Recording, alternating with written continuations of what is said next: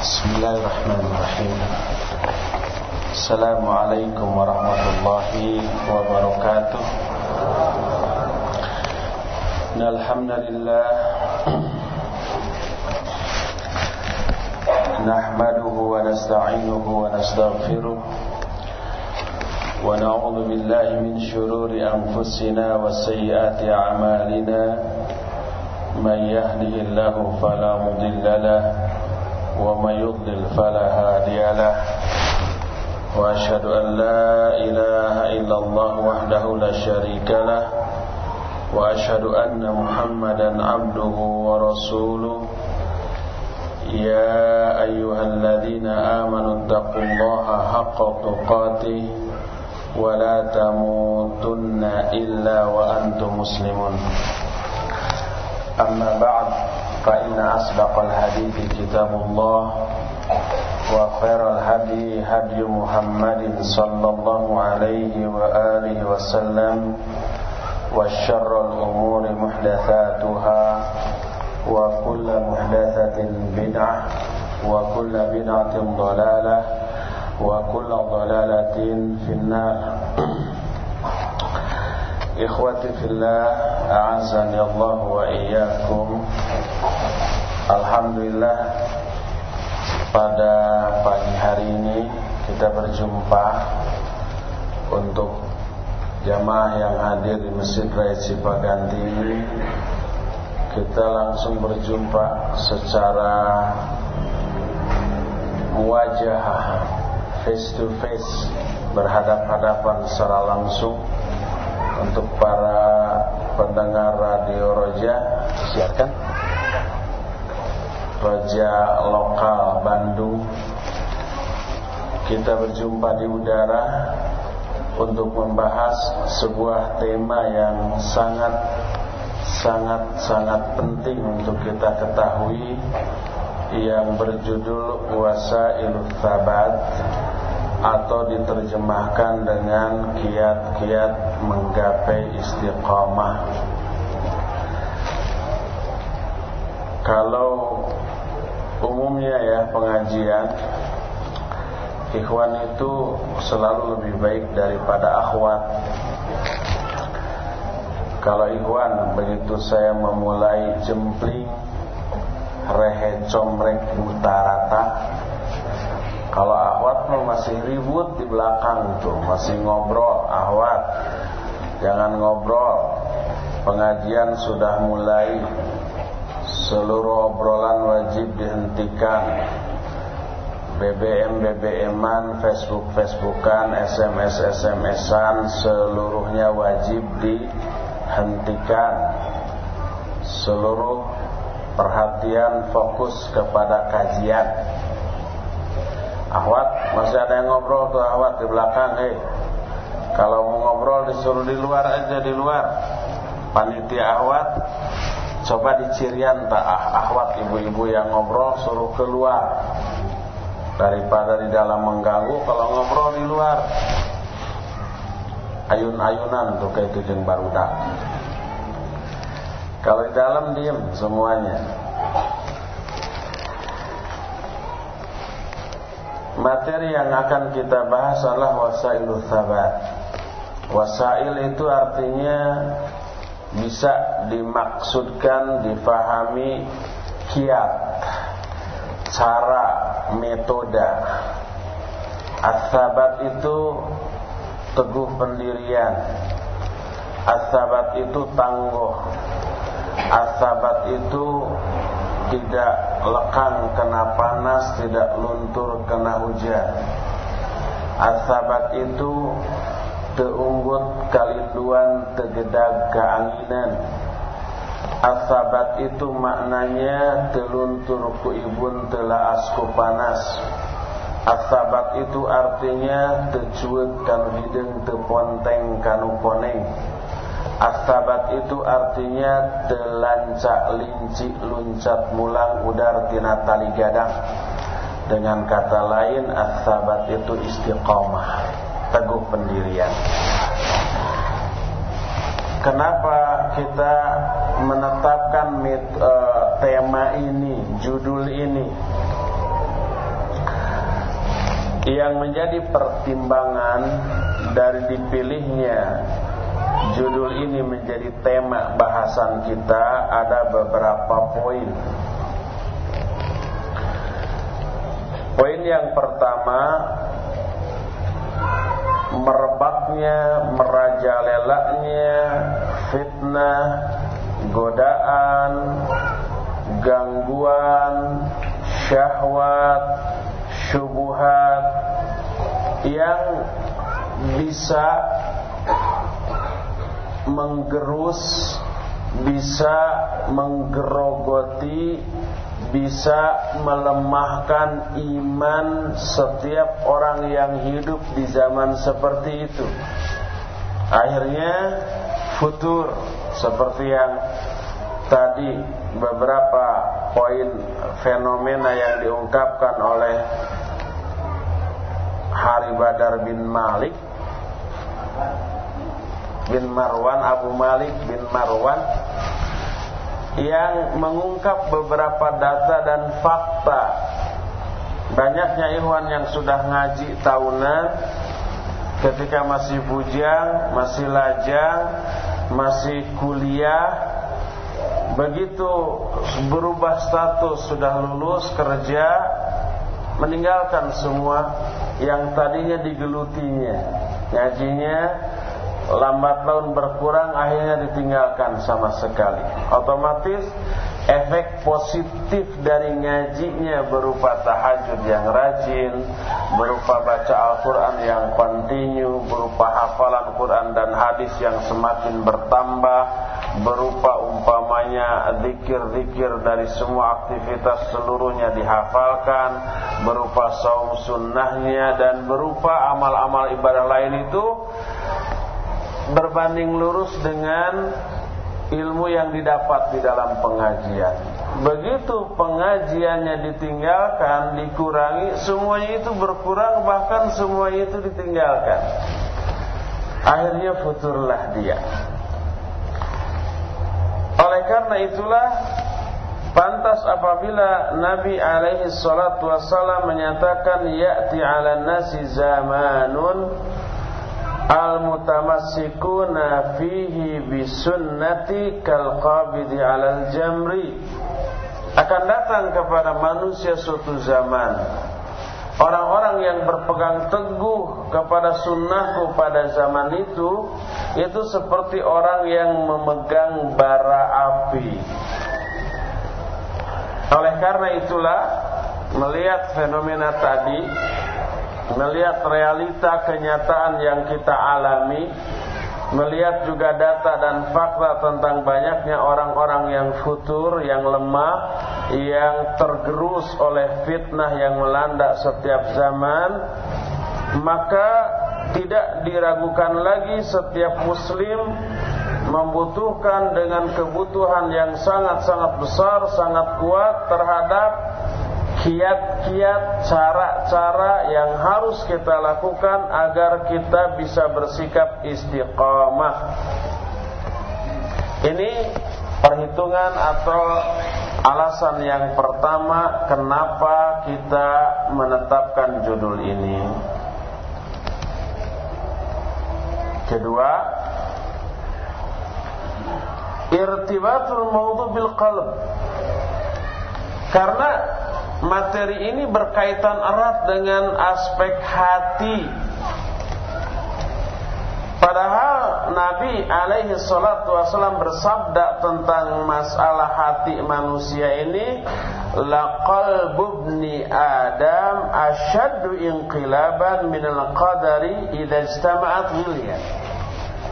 Kata Nabi alaihi salatu wasallam hati Bani Adam ini lebih mudah berubah, lebih mudah berganti, lebih mudah berbalik dibanding gelembung-gelembung udara yang muncul di saat air mendidih. Ketika air digolakkannya dididihkan oleh kita mencapai puncak suhu panas 100 derajat Celcius mulai mendidih, mulai muncul apa? Gelembung-gelembung. Gelembung itu hilang dan pergi silih berganti. Gelembung itu muncul kemudian hilang begitu saja tanpa bisa dicegah. Seperti itu perubahan hati yang dimiliki oleh manusia. Jadi sangat-sangat mudah berubah. Kemudian dijelaskan dalam hadis yang lain yang diriwayatkan Imam Ahmad dengan sanad yang sahih sebagaimana dijelaskan oleh Syekh Al-Albani dalam kitab Sahih Al-Jami disebutkan innama sumiyal qalbu min taqallubihi wa innama mathalul qalbi kamathali rishatin fi asli syajarah yuqallibuha ar-rih dhahran wa batinan kata Nabi alaihi salatu wasalam hati itu disebut qalbu karena takallub. Takallub teh bolak-balik gitu ya, berubah-ubah. Disebut kalbu karena diumpamakan seperti kapas yang diterbangkan oleh angin, ditiup oleh angin, kemudian posisi dan arahnya dibulak-balik sekehendak angin membawa si kapas tersebut. Seperti itulah keadaan hati manusia. Sehingga seorang penyair pernah menyatakan wa ma sumiyal insan illa linisyani walal qalbu illa annahu yataqallab. Tidaklah manusia itu disebut insan kecuali karena sering nisyan. Nisyan itu artinya lupa. Disebut insan artinya makhluk yang sering lupa dan tidaklah hati disebut kalbu kecuali karena sering takallub. Takallub itu apa? Berubah-ubah.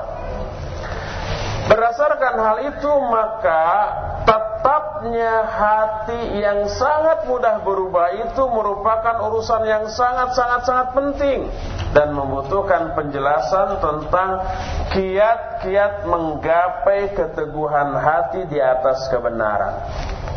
Berdasarkan hal itulah maka kita pilih materi yang berjudul menggapai istiqamah karena memang kita membutuhkan kiat, resep, petunjuk, bimbingan, dituduh untuk menggapai istiqamah dalam kehidupan yang sangat sangat sangat sangat dipenuhi oleh fitnah, godaan dan gangguan.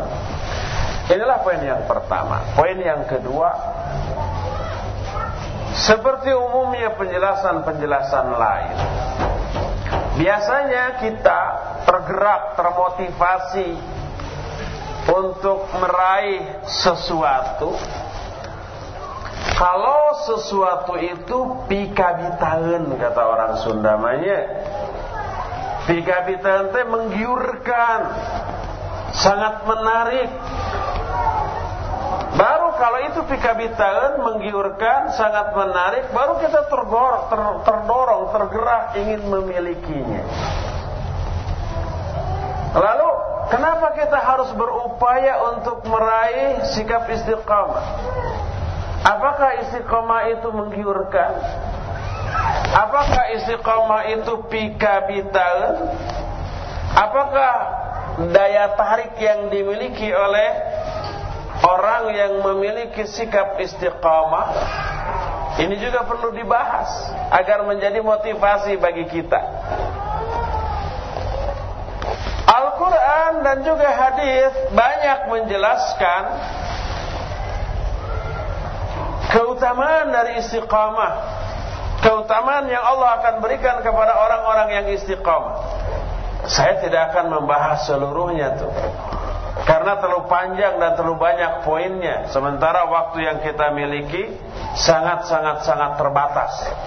Kita nanti lebih fokus Kepada pembahasan bagaimana cara memperoleh sikap istiqamah Tapi Pang Bibita ini saya akan kemukakan maksimal dua lah, jangan terlalu banyak ya.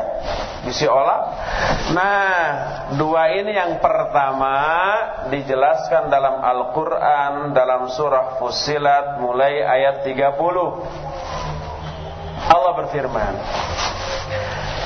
Kata Allah innal ladzina qalu rabbuna Allah thumma istaqamu تتنزل عليهم الملائكة ألا تخافوا ولا تهزنوا وأبشروا بالجنة التي كنتم توعدون. نحن أولياؤكم في الحياة الدنيا وفي الآخرة ولكم فيها ما تشتهي أنفسكم ولكم فيها ما تدعون. نزل من غفور رحيم. Kata Allah subhanahu wa ta'ala Sesungguhnya orang-orang yang berkata Rabb kami adalah Allah.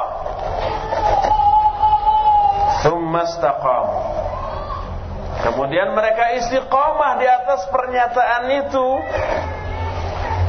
Kata Syekh Muhammad bin Saleh Al-Utsaimin rahimahullahu taala perkataan yang menyatakan Rabbuna Allah, Rabb kami adalah Allah. Maksud Rabb di sini adalah Khaliquna wa Malikuna wa Raziquna wa Mudabbiru umurina gitu ya. Pencipta kami Allah, pemberi rizki kami Allah, penguasa kami Allah, pengatur segala urusan kami Allah. Dan pernyataan itu lahir dari ilmu. Kenapa dia mengakui, meyakini bahwa Robnya Allah, pemilik dirinya Allah, pengatur dirinya Allah, penjamin rizkinya Allah, penciptanya Allah semuanya. Itu lahir dari ilmu loh, dari penelaahan. Lahirlah iman terhadap hal itu, lalu istiqomah di atas hal itu. Orang yang berkata Rabb kami adalah Allah lalu mereka istiqamah di atas hal itu maka apa akibatnya? Allah menjanjikan tatanazzalu alaihimul malaikatu alla takhafu wa la tahzanu wa abshiru bil jannati allati kuntum tu'adun. Para malaikat akan turun kepada mereka Lalu malaikat itu membisikkan. Apa bisikannya? Allah takhafu wa la tahzanu. Jangan kamu takut, jangan kamu sedih. Para mufassirin di antara Imam Ibnu Katsir rahimahullahu taala mengutip penjelasan para ulama ahli tafsir Mujahid, Imam Qatadah, Imam As-Sudi menyatakan turunnya para malaikat kepada orang mukmin yang istiqomah ini di beberapa momen tuh. Tidak hanya satu kali, dua kali, beberapa kali tuh.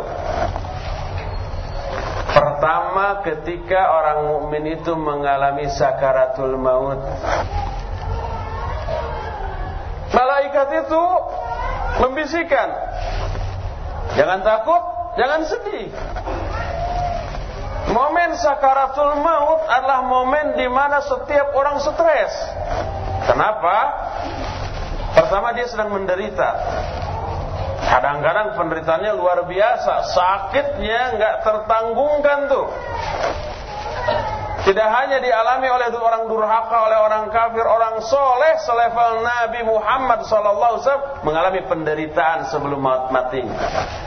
Sampai Aisyah radhiyallahu anha menyatakan Ma ra'aitul waj'a ashadda ala Tidak pernah aku melihat penderitaan yang lebih dahsyat menimpa seseorang dibanding penderitaan yang dialami oleh Rasulullah SAW menjelang kematiannya.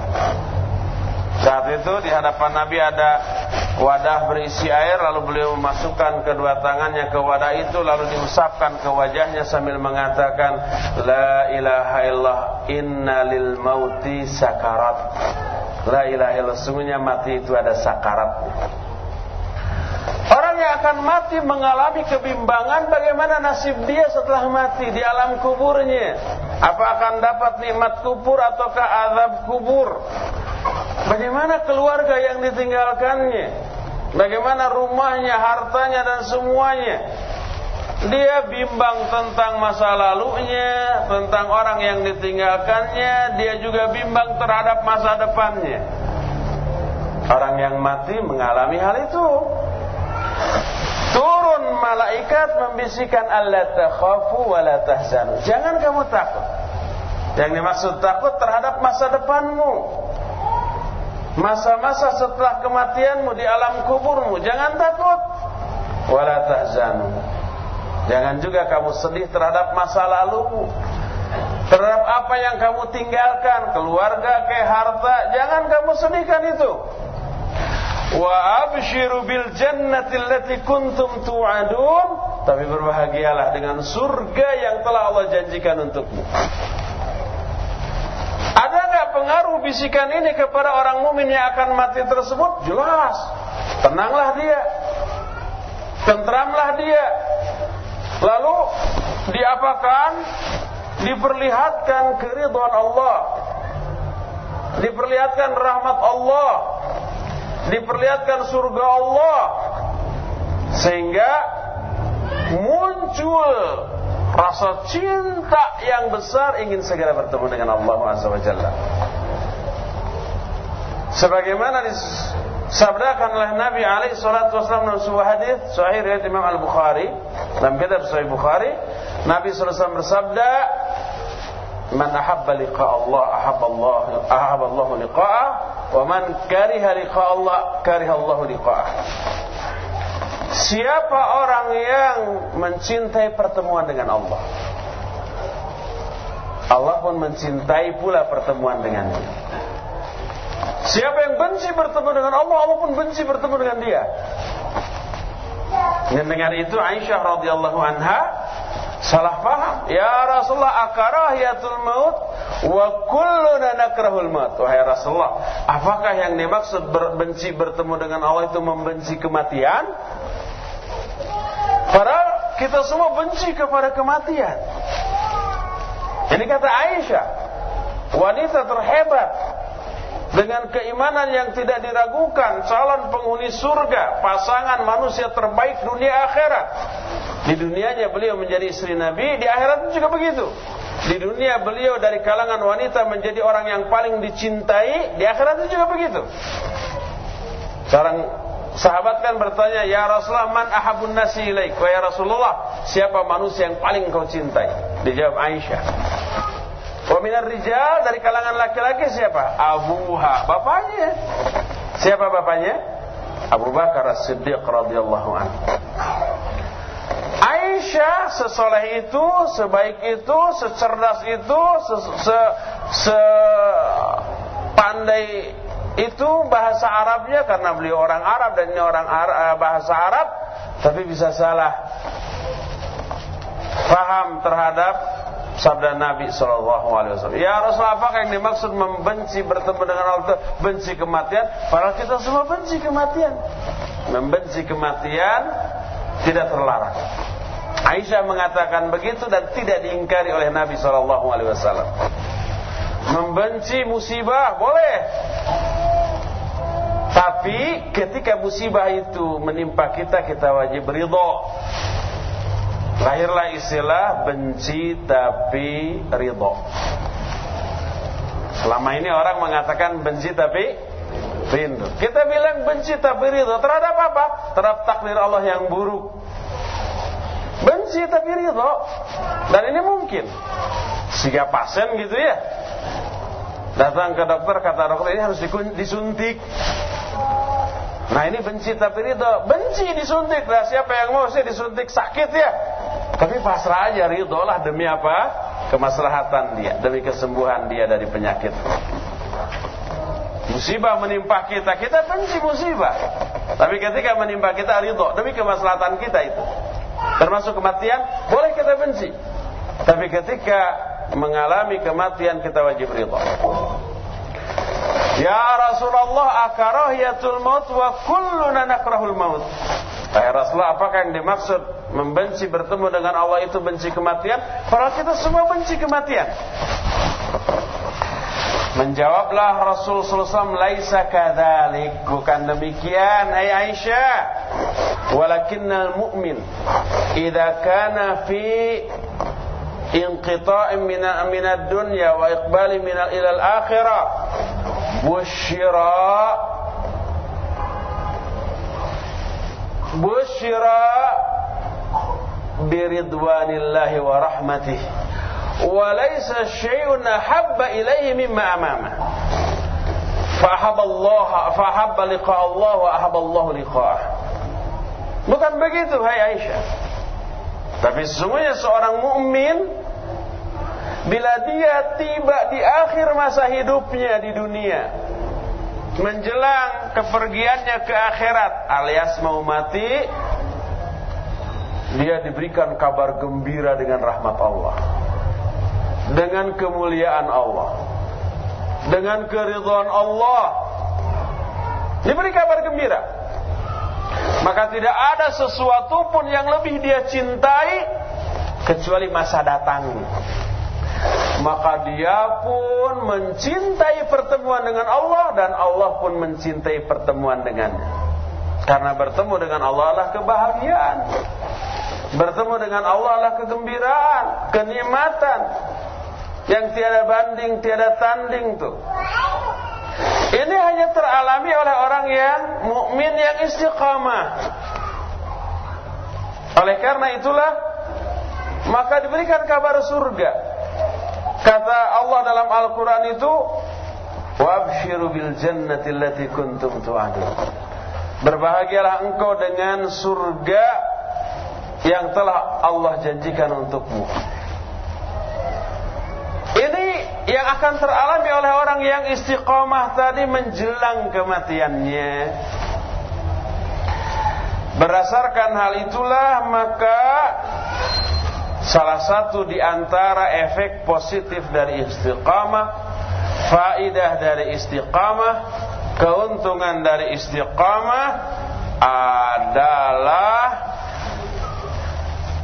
bisikan para malaikat menjelang kematiannya. Yang dibisikan Allah takhafu wa la tahzanu. Jangan takut, jangan sedih. Wa abshiru bil jannati allati kuntum tu'adun. Tapi berbahagialah dengan surga yang telah Allah janjikan untukmu. Lihat lagi Al-Quran surah Al-Ahqaf ayat 13 dan ayat 14 Allah subhanahu wa ta'ala berfirman di dalam ayat tersebut. Kata Allah Innal ladhina qalu rabbuna Allah Thumma istaqamu Fala khawfun alaihim walahum yahzanun. Ulaika ashabul jannati khalidina fiha Jazaan bimakanu ya'malun Sesungguhnya orang-orang yang berkata Rabb kami adalah Allah. Kemudian mereka istiqamah di atas hal itu. Fala khaufun alaihim walahum yahzanun.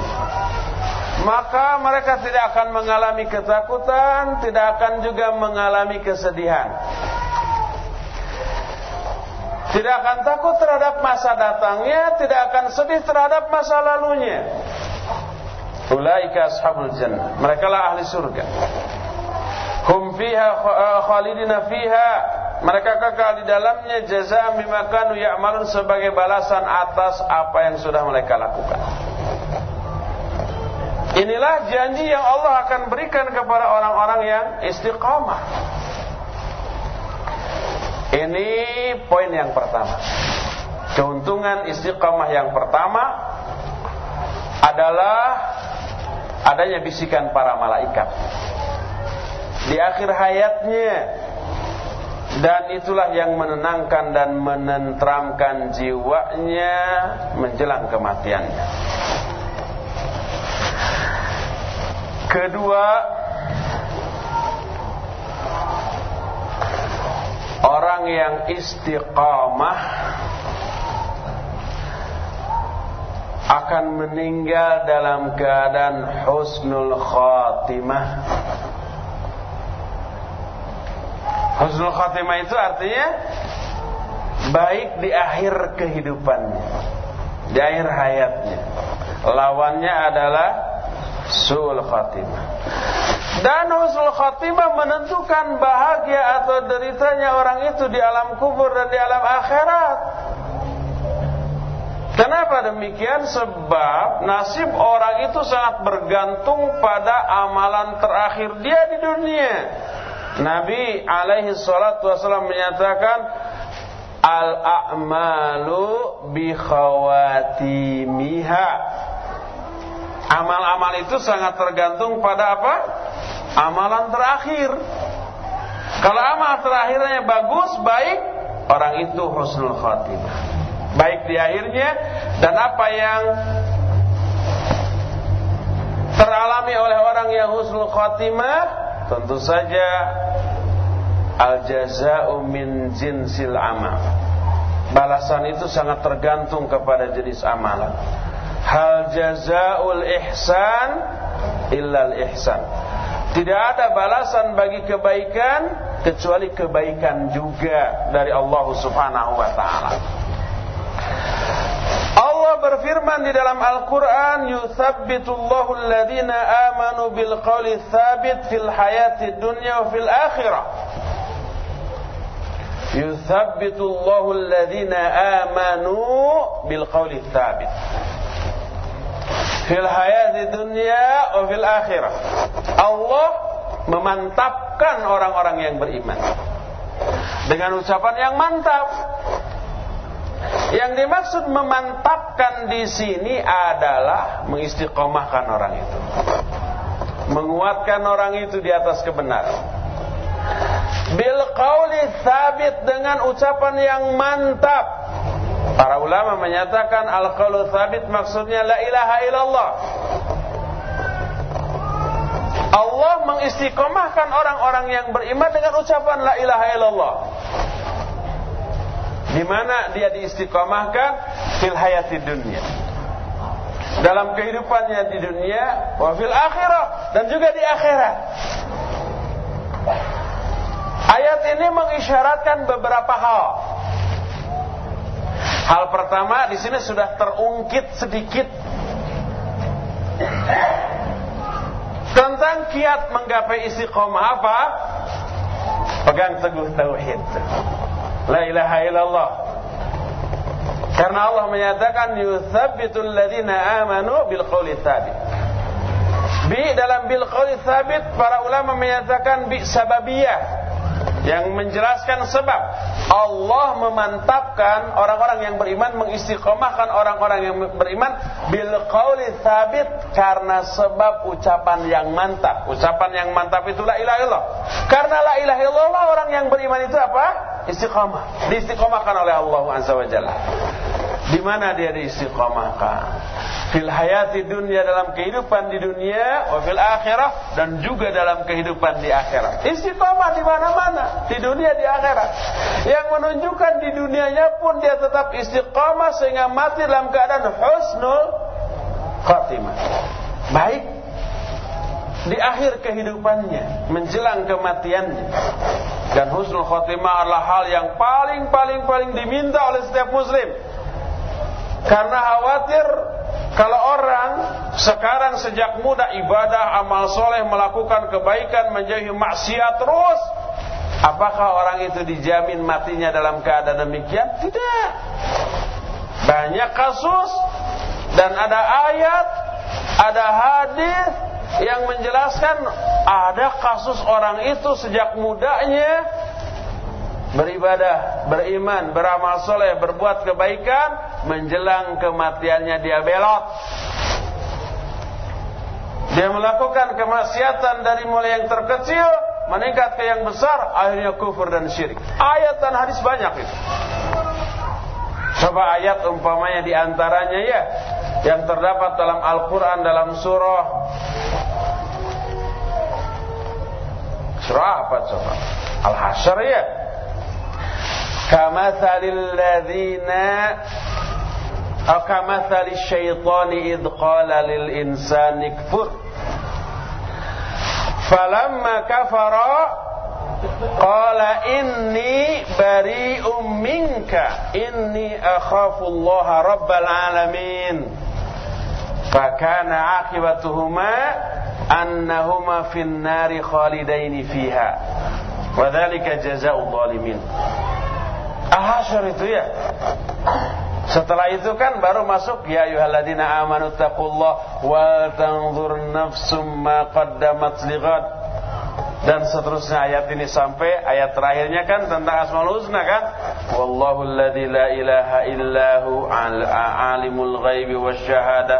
Sampai seterusnya ayat ini Allah berfirman kamathali syaitan id qala lil insani kfur seperti setan yang berkata kepada seorang manusia kufurlah kamu falamma kafara ketika orang ini kufur Qala si setan berkata inni bari'um minka aku berlepas diri dari kamu.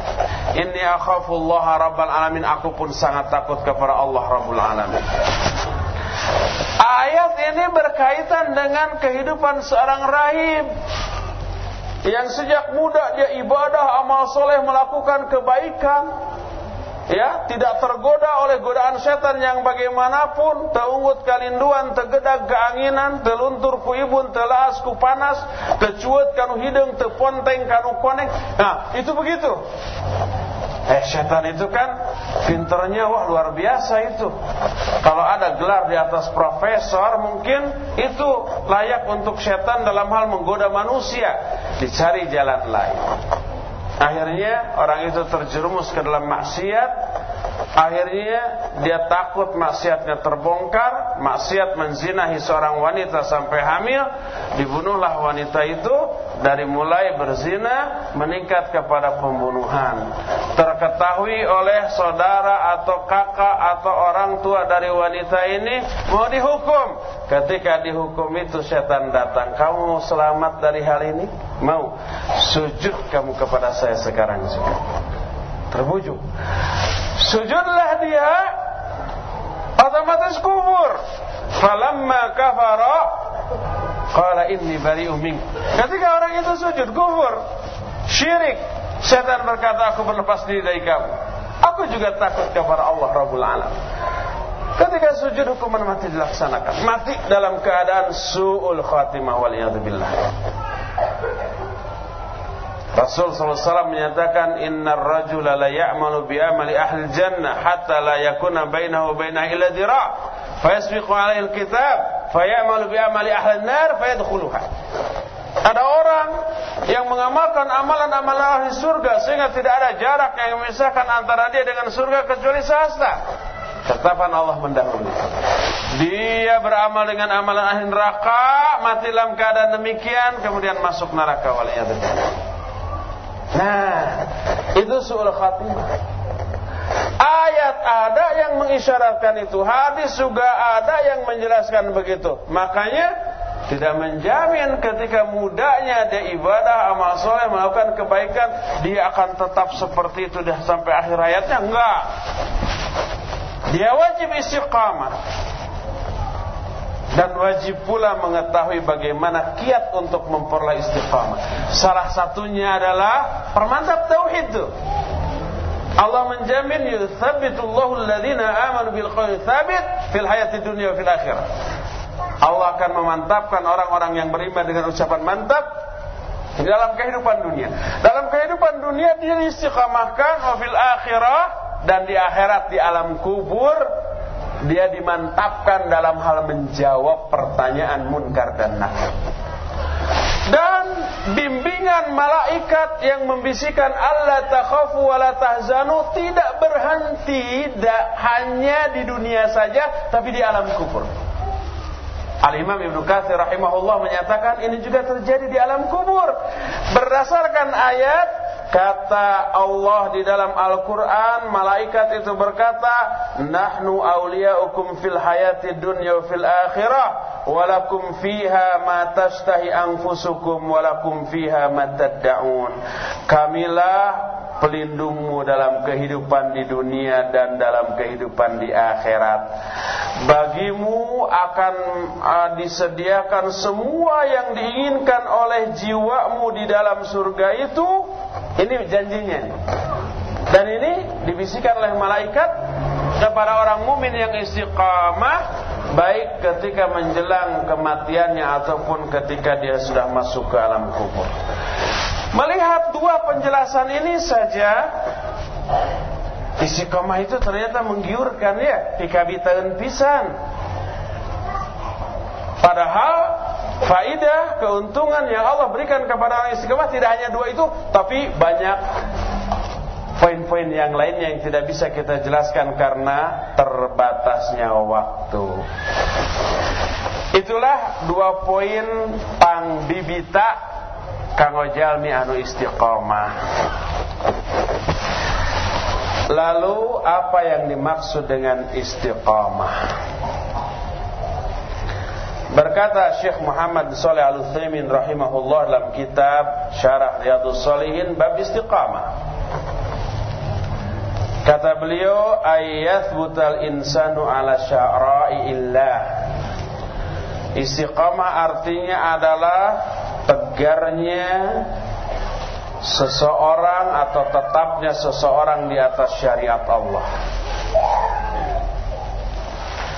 Al-Imam Ibn Rajab Al-Hambali rahimahullah dalam kitab Jami'ul Ulum wal Hikam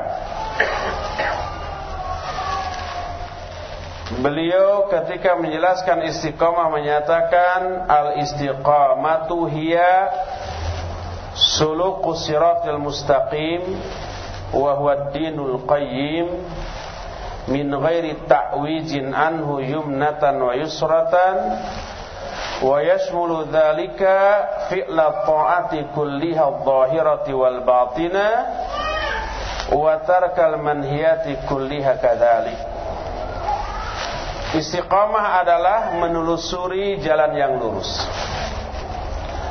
Yaitu agama yang benar ini tanpa menyimpang ke kiri ataupun ke kanan. Dan semua itu mencakup melaksanakan seluruh ketaatan kepada Allah baik lahirnya dan batinnya secara dawam, secara terus-menerus secara kontinu dan juga meninggalkan larangan juga secara dawam, secara terus-menerus secara kontinu.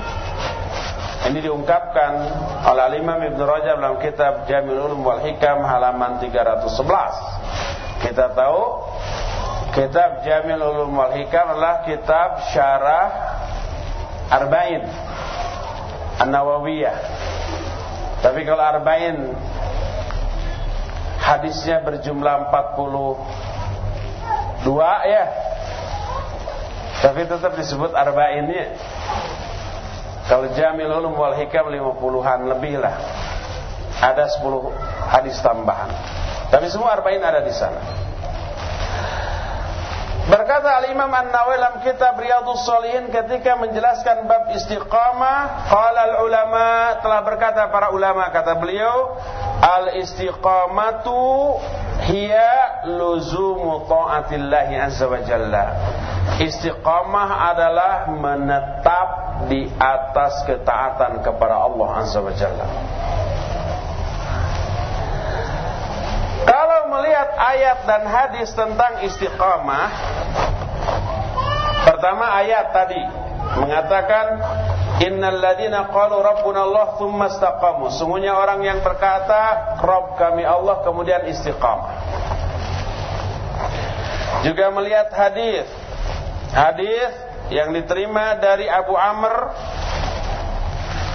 atau dikatakan Abu Umarah Sufyan bin Abdullah. Dia berkata qultu ya Rasulullah qul fil islami qawlan la as'alu anhu ahadan ghairak wahai Rasulullah beritahukan kepadaku satu perkataan dalam Islam yang aku tidak akan pernah bertanya lagi tentang hal itu kepada selainmu Lalu kata Nabi wasallam, "Qul amantu billah tsumma istaqim." Katakan olehmu Aku beriman kepada Allah Lalu istiqomahlah di atas keimananmu Lihat Al-Quran Juga hadis menyatakan Istiqomah di atas keimanan Berdasarkan hal itulah berkata Syekh Muhammad bin Saleh Al-Utsaimin rahimahullah Kata beliau ketika menjelaskan masalah istiqamah ini annal istiqamata la takunu illa ba'dal iman bahwa istiqamah tidak mungkin terjadi kecuali setelah didapatnya keimanan. Istiqamah itu di atas keimanan, di atas kebaikan, di atas ibadah, di atas amal soleh. Barulah itu disebut istiqamah. Adapun kalau orang terus menerus di atas kesalahan, di atas penyimpangan, di atas kesesatan, di atas kemaksiatan, itu bukan istiqamah. Karena istiqamah hanya dalam konteks kebaikan, tidak boleh ditempatkan dalam konteks konteks keburukan. Kita punya kawan umpah sejak SMA kerjanya mabok, ngerokok gitu ya. Setelah kita punya anak SMA, punya anak yang sudah masuk SMA, ketemu lagi itu sama teman, tetap we ngerokok dan mabuk. Gak boleh kita katakan kamu istiqomah banget di atas rokok dan mabuk. Gak boleh istiqomah ditujukan kepada orang yang terus menerus di atas kesalahan. Hanya di atas kebaikan. Itulah makna atau definisi dari istiqamah. Sekarang apa saja kiat-kiat yang harus dilakukan agar kita bisa istiqamah? Ada beberapa belas poin nih yang karena banyaknya saya tidak yakin seluruhnya habis terbahas.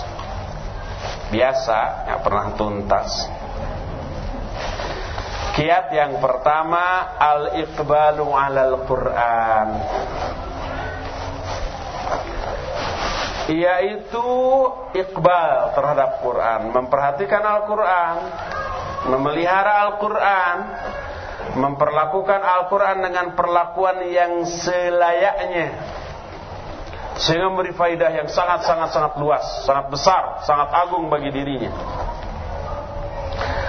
Al-Quran merupakan penyebab pertama dan utama untuk memperoleh sikap istiqamah.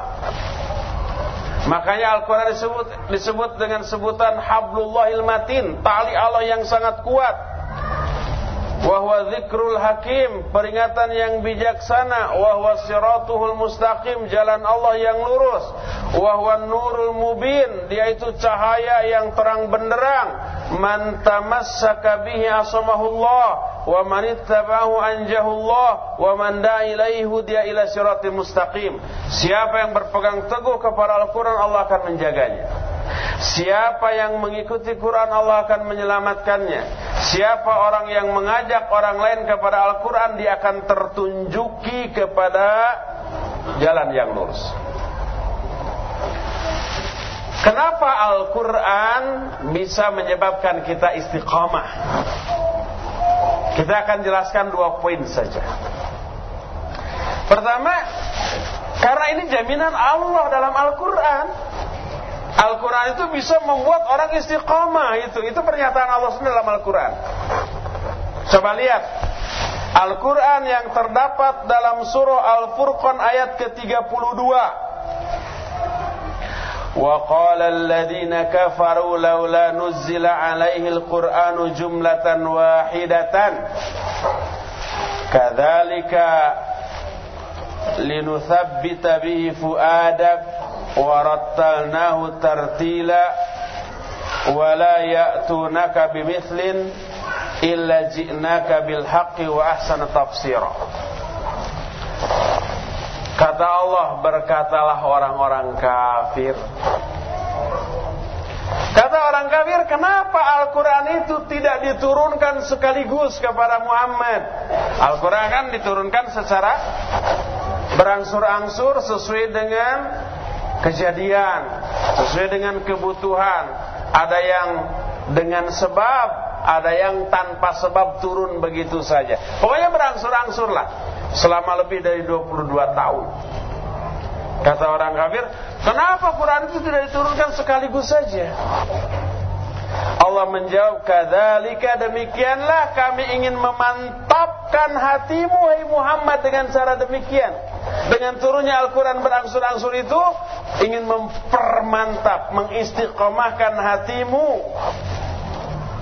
Ini pernyataan Al-Qur'an sendiri yang menyatakan bahwa turunnya Al-Quran untuk mempermantap atau untuk mengistiqomahkan Nabi Shallallahu Alaihi Wasallam di atas kebenaran. Kenapa demikian? Karena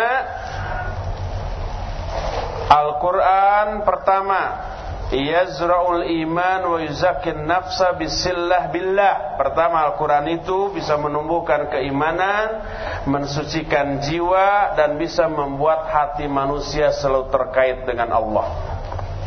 Kedua Ayat-ayat yang turun itu memberikan kenyamanan Ketentraman, ketenangan dalam hati seorang mukmin Sehingga hati orang mukmin tidak mudah untuk goyah terkena hembusan angin fitnah. Ketiga, dengan turunnya Al-Quran, hati orang mukmin terbekali dengan konsep pemikiran, pemahaman yang benar. Dia pun memiliki timbangan standar penilaian untuk menetapkan hukum dan menentukan sikap terhadap semua permasalahan yang dia hadapi. Ada timbangannya itu Al-Qur'anul Karim. Al-Quran juga bisa menolak syubhat yang dihembuskan, dikobarkan oleh musuh-musuh Islam dari kalangan orang-orang kafir dan orang-orang munafik. Coba lihat. Ketika Al-Quran lama tidak turun Wahyu tidak tidak turun lama Orang-orang kafir menyatakan Kata mereka Kata orang-orang kafir Wadda Muhammad ah, Wadda Muhammad Oh Muhammad itu sudah ditinggalkan oleh oleh oleh Robnya, oleh Tuhannya Dan sudah dibenci, sudah dimarahi Itu Oh ngomong orang-orang kafir Quraisy, kok wahyu nggak turun lagi? Ah, Muhammad itu didiamkan tuh. Di Baghdad kata orang Sunda, ya. Dan tentu saja omongan mereka memojokkan tuh. Membuat hati Nabi wasallam itu sumpah. Dan omongan orang-orang kafir, orang-orang munafik itu seperti itu tuh. Membuat hati ini sumpah. Dan Allah tahu itu. Walaqad na'lamu annaka yadiku sudruka bima Yaqulun, kami tahu bahwa hatimu itu sumpah mendengar ocehan mereka. Ketika menyebar isu atau bukan isu provokasi gitu ya yang memojokkan ah, Muhammad telah ditinggalkan oleh Tuhannya. Turun Al-Quran surah Ad-Duha. Salah satu ayat dalam surah Ad-Duha menyatakan ma wadda'aka rabbuka wa ma qala. Rabbmu tidaklah membiarkan atau meninggalkanmu dan juga tidak marah kepadamu. Ah ini ayat ini apa ada efeknya kepada perasaan Nabi wasallam dan kaum mukminin ada. Jadi adem, tenang, pasti. Coba lihat ketika Al-Quran turun dalam bahasa Arab yang luar biasa bernilai tinggi, bernilai sastra yang tinggi. Apa kata orang-orang? Muhammad itu bisa menyusun syair sebagus itu, disebutnya syair tuh. Dia diajar oleh orang lain, oleh manusia dan manusia yang mengajarinya itu adalah manusia yang berasal dari daerah lain Najjar dan Rumi, Rumawi. Nah, Muhammad itu bisa nyusun kalimat seindah itu diajar tuh oleh orang-orang itu. Diisukan. Bukan karangan Muhammad sendiri tapi nyontek tuh dari orang-orang yang datang dari luar menyebar terpojokan Nabi sallallahu dan kaum muslim. Turun ayat dalam surah An-Nahl lisanul ladzi yulhiduna ilaihi a'jamiyun wa lisanun arabiyyun mubin. Kata Allah, bahasa orang-orang yang mereka tuduhkan telah mengajarkan Al-Quran kepada Muhammad, bahasa mereka bahasa ajam. Orang Romawi, orang Najar bahasanya bukan bahasa Arab. Sedangkan Al-Quranlah bahasa Arab yang sangat indah, luar biasa. Terbantah, tertolaklah tuduhan orang-orang kafir Quraisy saat itu dan tentram tentramlah hati Nabi dan kaum mukminin. Ketika ada suruhan perang, suruhan perang, datang orang-orang munafik. Idzan li wala taftini izinkan saya untuk ber, tidak berperang dan jangan kamu jerumuskan saya ke dalam fitnah. Jadi mengajak perang itu menjerus, menjerumuskan ke dalam kebinasaan, ke dalam fitnah. Bisa mati gitu ya. Bisa tertawan, minimalnya luka, walaupun tidak luka, tidak mati, tidak tertawan, minimal capek kos-kosan. Mereka bilang wala taftini jangan jerumuskan aku ke dalam fitnah menyebar di kalangan orang-orang munafik, mempengaruhi sebagian kaum muslimin.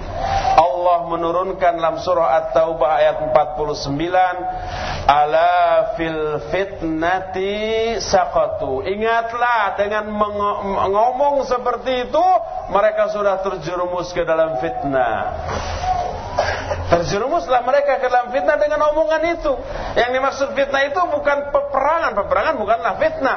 Tapi sikap kepengecutan lari dari medan perang, menghindar dari medan perang, itulah fitnah. Dalam pandangan syariat.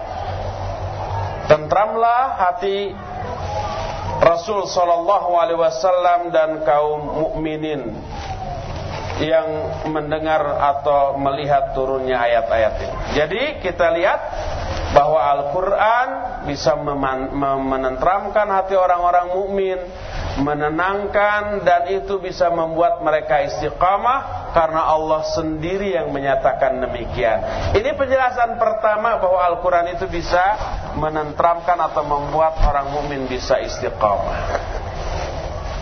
Penjelasan kedua. Kenapa Al-Quran bisa membuat seseorang istiqamah di atas kebenaran. Karena Al-Quran itu kalau dibaca ya dibaca mengundang turunnya banyak hal dari Allah Subhanahu wa taala kepada orang itu. Apa saja yang turun? Rahmat turun. Sakinah atau ketentraman jiwa turun ampunan Allah Subhanahu wa taala turun. Pahala dari Allah Subhanahu wa taala turun. Lihat sebuah hadis yang sahih diriwayatkan oleh Imam Muslim dalam kitab Sahih Muslim.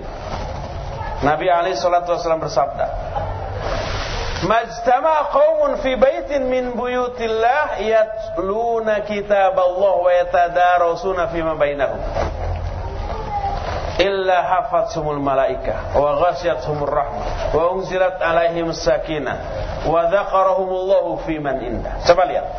Tidaklah satu kaum berkumpul di salah satu rumah Allah. Kemudian mereka membaca Al-Quran dan mempelajari isinya. Dibaca, dipelajari.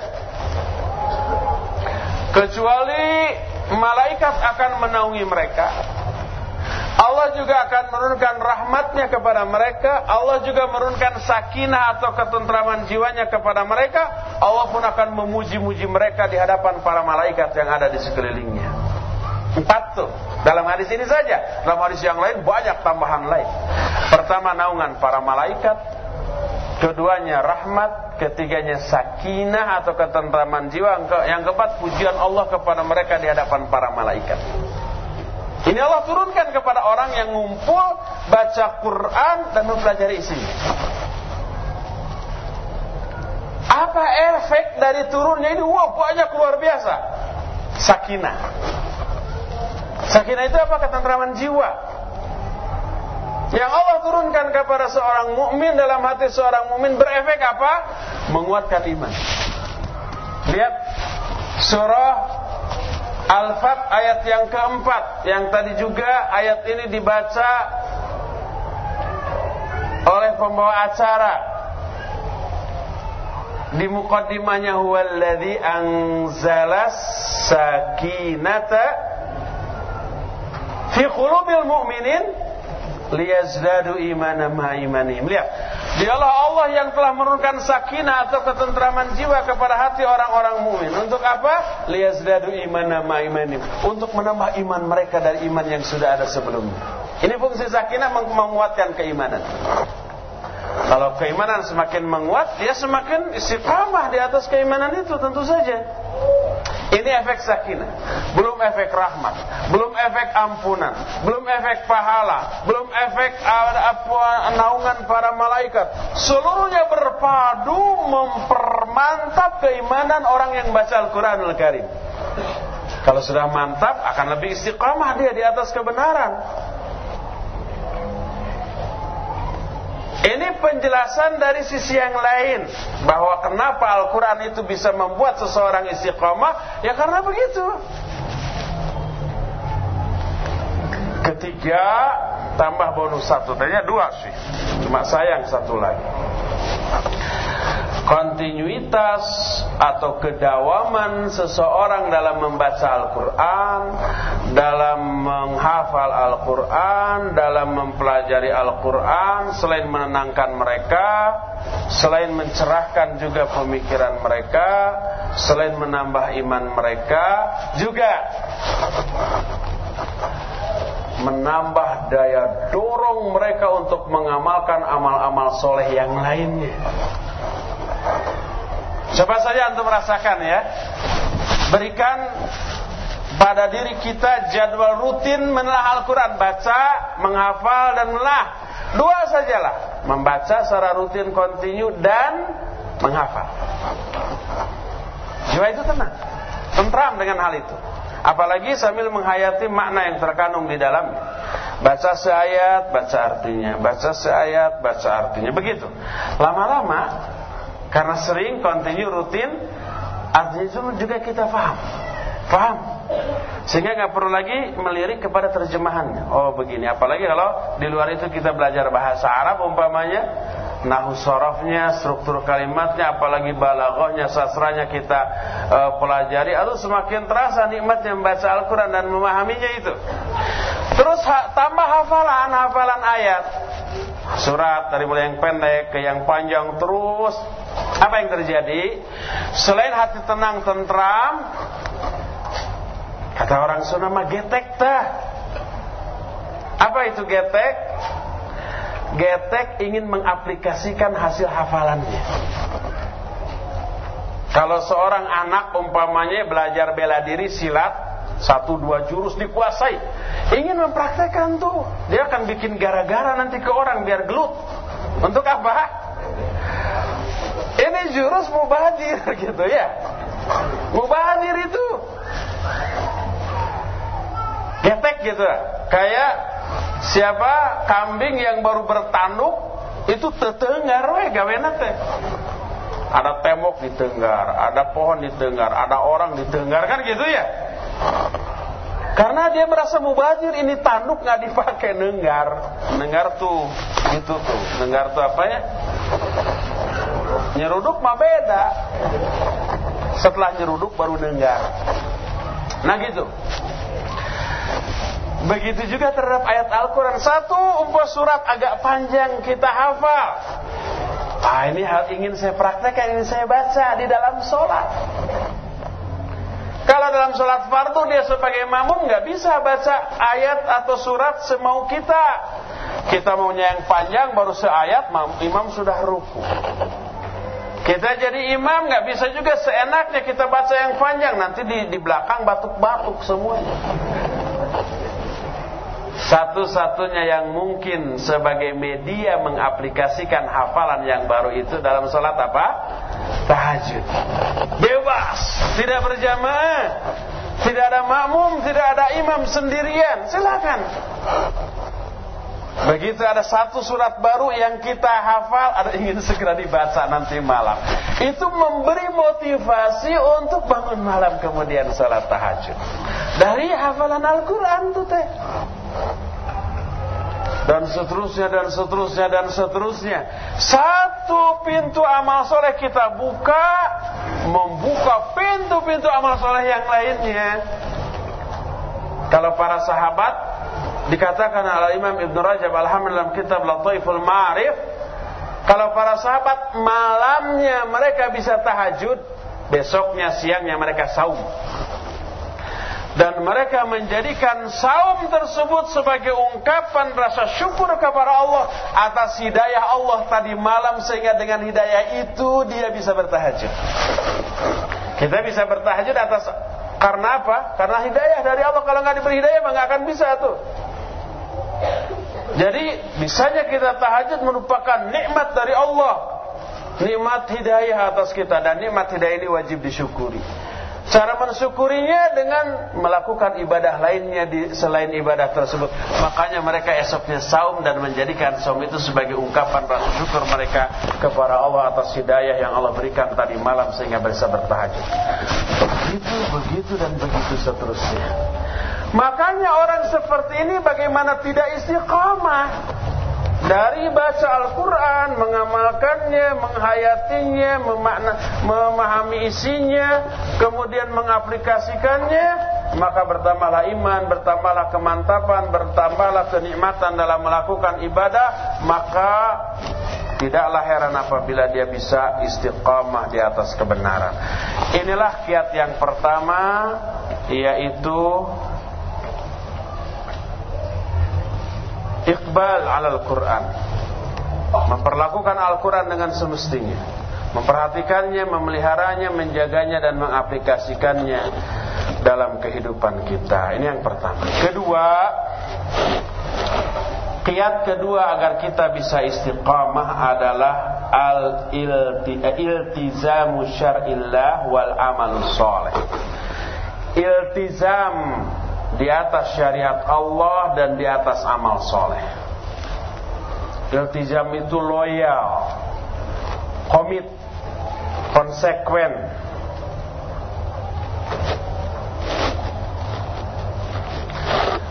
Surah Ibrahim ayat 27 yang tadi sudah saya singgung sedikit menyatakan alladhina amanu bil qawli thabit fil hayati dunya wa fil akhirah wa yudhillullahu dhalimin wa yaf'alullahu ma yasha. Allah memantapkan orang-orang yang beriman dengan ucapan yang mantap dalam kehidupan dunia dan dalam kehidupan akhirat. Dan Allah menyesatkan orang-orang yang zalim dan Allah melakukan apa saja yang dikehendakinya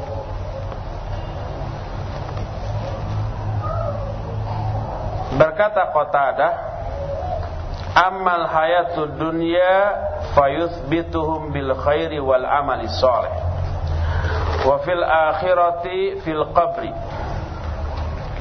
Adapun dalam kehidupan dunia Allah akan mengistiqamahkan mereka di atas kebaikan dan amal soleh dan di akhirat maknanya di alam kubur. Surah Ibrahim ayat 27 menyatakan Allah mengistiqomahkan orang-orang yang beriman dengan ucapan yang mantap. Yang dimaksud ucapan yang mantap tadi La ilaha illallah yang memenuhi persyaratan yang wajib dipenuhi. Dan dulu kita sudah pernah membahas Tujuh syarat La ilaha illallah.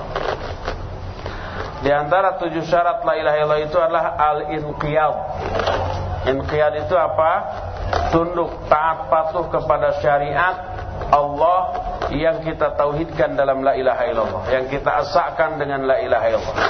Inqiyad taat. Yang dimaksud ucapan yang mantap yaitu la ilaha illallah adalah la ilaha illallah yang diaplikasikan berupa iman dan amal soleh berupa loyalitas dia terhadap syariat Allah Orang yang loyal terhadap syariat Allah, Allah akan mantapkan dia. Allah akan istiqomahkan dia di atas kebenaran dan di atas amal soleh dalam kehidupan di dunia. Adapun dalam kehidupan akhirat maknanya istiqomah di alam kubur. Ini kata Qatadah yang kemudian dikutip oleh Imam Ibnu Katsir rahimahullah dalam kitab tafsirnya. Lihat lagi An-Nisa ayat 66. Allah berfirman walau annahum fa'alu ma yu'aduna bihi lakana khairal lahum wa ashaddu tathbita lakana khairal lahum wa, ashaddu tathbita seandainya mereka melakukan apa-apa yang diajarkan kepada mereka mengamalkan apa ilmu-ilmu yang diajarkan kepada mereka pasti itu lebih baik bagi mereka dan lebih mengistiqomahkan mereka lebih memantapkan mereka. Oleh karena itulah maka sebuah hadis menyatakan ahabbul a'mali ilallahi adwamuha wa in qalla Amal yang paling dicintai oleh Allah adalah amal yang dawam, yang kontinu, yang terus menerus walaupun sedikit. Mana yang lebih baik sholat tahajud setiap malam dua rakaat, dua rakaat, dua rakaat, tapi kontinu sedikit. Ataukah sebelas rakaat panjang tapi seminggu sekali? Yang lebih baik yang tiap hari walaupun dua-dua-dua. Yang paling baik adalah sebelas-sebelas tapi tiap hari. Dalam hadis yang diriwayatkan oleh Imam At-Tirmidzi dalam kitab Sunan At-Tirmidzi dengan sanad yang sahih Nabi alaihi salatu wasallam bersabda man sabara ala alat natai asyrata raq'atan wajabat lahul jannah Siapa orang yang memelihara 12 rakaat wajib baginya surga. 12 rakaat itu bukan yang fardu tuh, bukan yang wajib, tapi yang sunnah. Yang dimaksud itu salat rawatib. 12 rakaat. 2 rakaat sebelum subuh, 4 rakaat sebelum zuhur, 4 rakaat ba'da zuhur. Sudah berapa tuh? Sudah 10 ya? Atau dua rakaat qabla zuhur, dua rakaat ba'da zuhur, dua rakaat ba'da maghrib, dua rakaat ba'da isya, dua belas rakaat. Siapa yang memelihara dua belas rakaat rawatib wajib baginya surga. Sabaro, sabaro itu man sabaro. Siapa yang saya artikan tadi sabaro itu memelihara. Sabaro itu ulat, kata orang Sunda leken. Artinya ini dipelihara 12 rakaat terus continue dawam terus menerus. Walaupun sunnah itu jaminannya surga. Dalam hadis riwayat Imam Al-Bukhari dalam kitab sahihnya Hadis ini hadis kursi Allah menyatakan wala yazalu 'abdi yataqarrabu bin nawafili hatta uhibbahu tidak henti-hentinya hambaku mendekatkan diriku, dirinya kepadaku dengan amalan-amalan sunnah sampai aku mencintai. Amalan-amalan sunnah tapi dawam. Terus menerus, continue, ulet. Akibatnya apa? Akibatnya Allah akan mencintai. Dan kalau Allah sudah mencintai yang disebutkan faida ahbabtuhu kuntu samahu alladhi yasma'u bi wa basaru alladhi yubsiru bi wa yadahu biha wa rijlahu allati yamshi biha. Kalau aku sudah mencintainya, aku akan menjadi pendengarannya yang dengannya lah dia mendengar. Aku akan menjadi penglihatannya yang dengannya lah dia melihat. Aku pun akan menjadi kedua tangannya yang dengannya lah dia bertindak. Aku pun akan menjadi kedua kakinya yang dengannya lah dia melangkah. Kalau dia minta sesuatu kepadaku pasti akan aku beri. Kalau dia minta perlindungan kepadaku pasti akan aku berikan perlindungan. Walhasil kita mengetahui dari hal ini bahwa iltizam kepada syariat Allah dan amal soleh arti iltizam itu continue terus menerus itu akan menyebabkan orang itu akan bersikap istiqamah. Inilah yang kedua. Ketiga,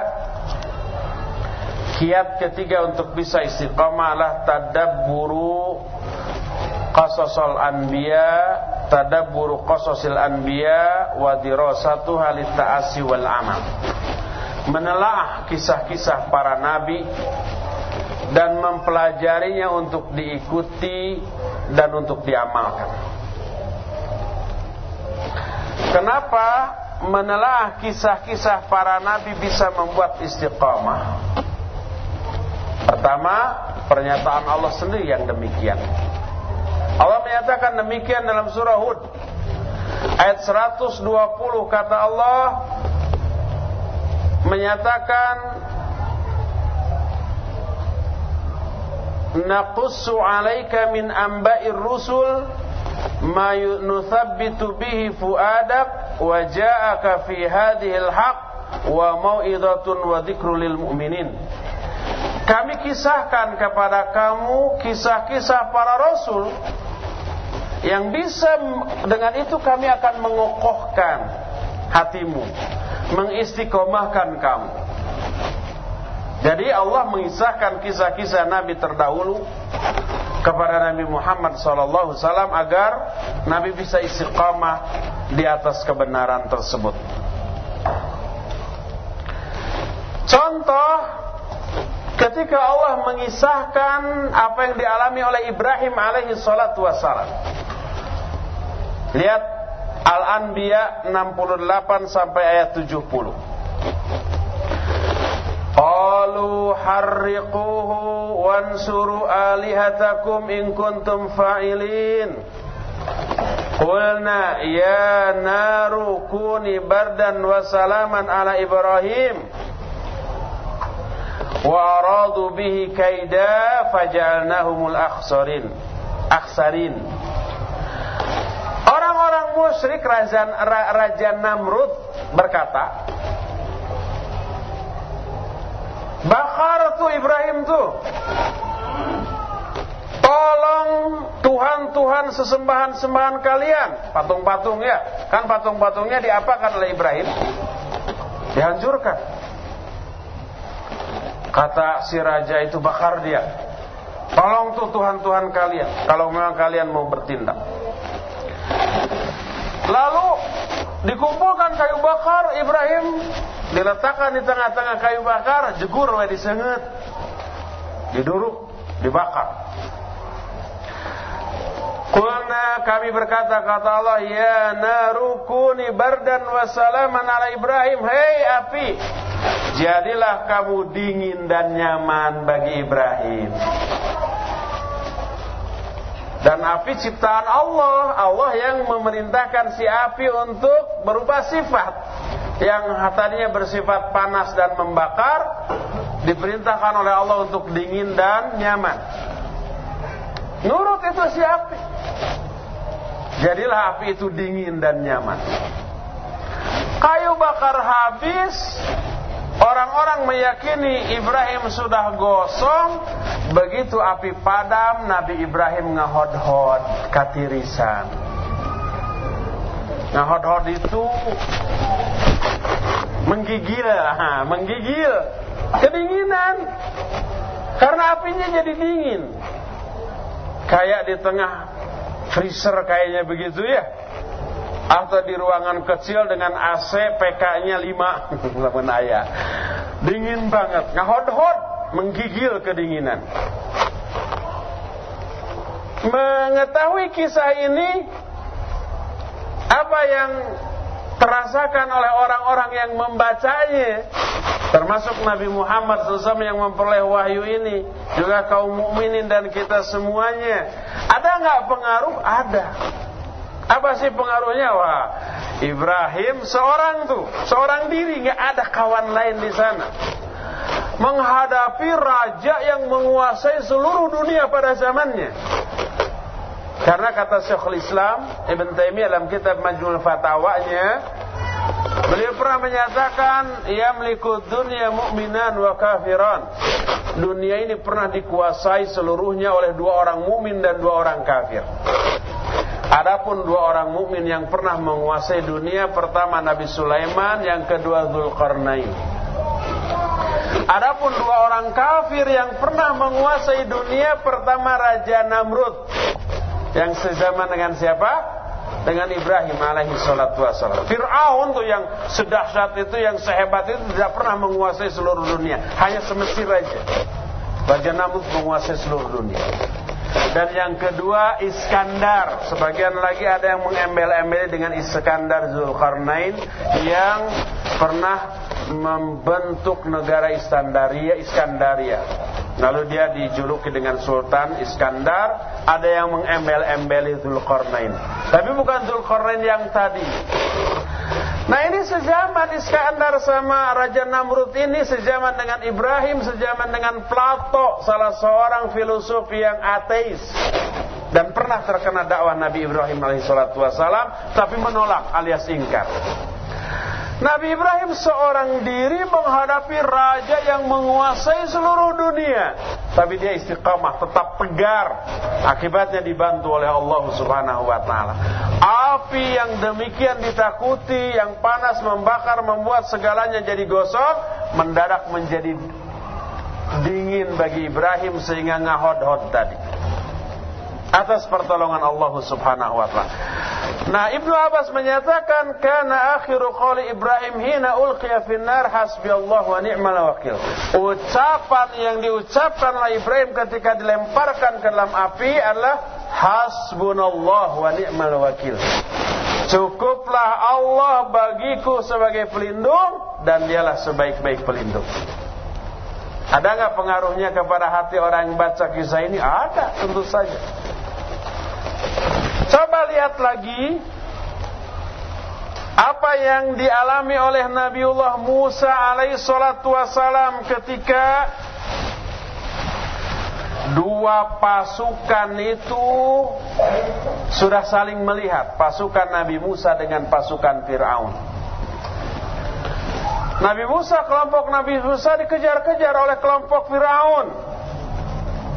Lalu mereka lari Lalu mereka terdesak ke sebuah pantai yang tidak ada lagi jalan keluar untuk bisa menghindar. Orang-orang semua sudah putus asa, pengikut Nabi Musa ada hancurlah binasa kita, nggak ada ampun, pasti dibinasakan. Allah ungkapkan ini dalam Al-Quran surah Ash-Shu'ara 61 dan 62 Allah berfirman falamma taral jam'an qala ashabu Musa inna lamudrakun qala kalla inna ma'iya rabbi sayahdin kata Allah ketika dua kelompok ini sudah saling melihat Kelompok Nabi Musa melihat tentara Firaun, Firaun juga dan tentara yang melihat kelompok Musa. Ah itu dia, kena nih sekarang.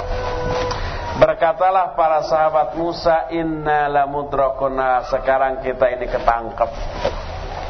Kita ini kena sudah akan digempur oleh mereka. Apa kata Nabi Musa? Kalla tidak. Inna ma'iya rabbi sesungguhnya Allah menyertaiku sayahdin dan dia akan memberikan petunjuk jalan kepadaku. Dan betul kan? Begitu tiba di pantai kata Allah Subhanahu wa taala, "Ya Musa, pukulkan tongkatmu ke lautan." Dipukulkan itu tongkat, terbelahlah lautan menjadi dua. Akhirnya jalannya ngabulungbung tah. Ngabulungbung itu apa? Innalillahi. Semangat banget tuh ngabulungbung. Ngabulungbung itu artinya membulung-bung. Gak ada terjemahannya. Pokoknya tiba-tiba terbentang jalan, terbentang merenya, terbentang jalan. Larilah mereka. Ini real nyata dikisahkan oleh Allah dalam Al-Qur'anul Karim sebagai mujizat kekuasaan Allah Azza wa Jalla yang tidak bisa kita pungkiri sebagai kuasa Allah. Tapi orang-orang yang aklaniin dari kalangan kaum muslimin mencoba mencari alasan-alasan atau penjelasan logis tentang ayat ini agar masuk akal. Agar masuk akal. Seperti umpamanya apa yang dikatakan oleh Said Kutub dalam Fizil Quran, dia kan aklan itu. Dia mencoba-coba, oh ada beberapa kemungkinan katanya. Laut terbelah ini kemungkinan yang pertama karena ada meteor yang lewat. Dan efek dari lewatnya meteor menyebabkan lautan terbelah.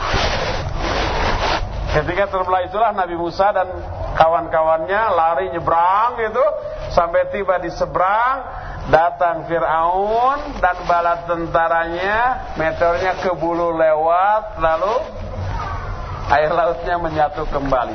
Dia bilang logis, para lebih tidak logis ya.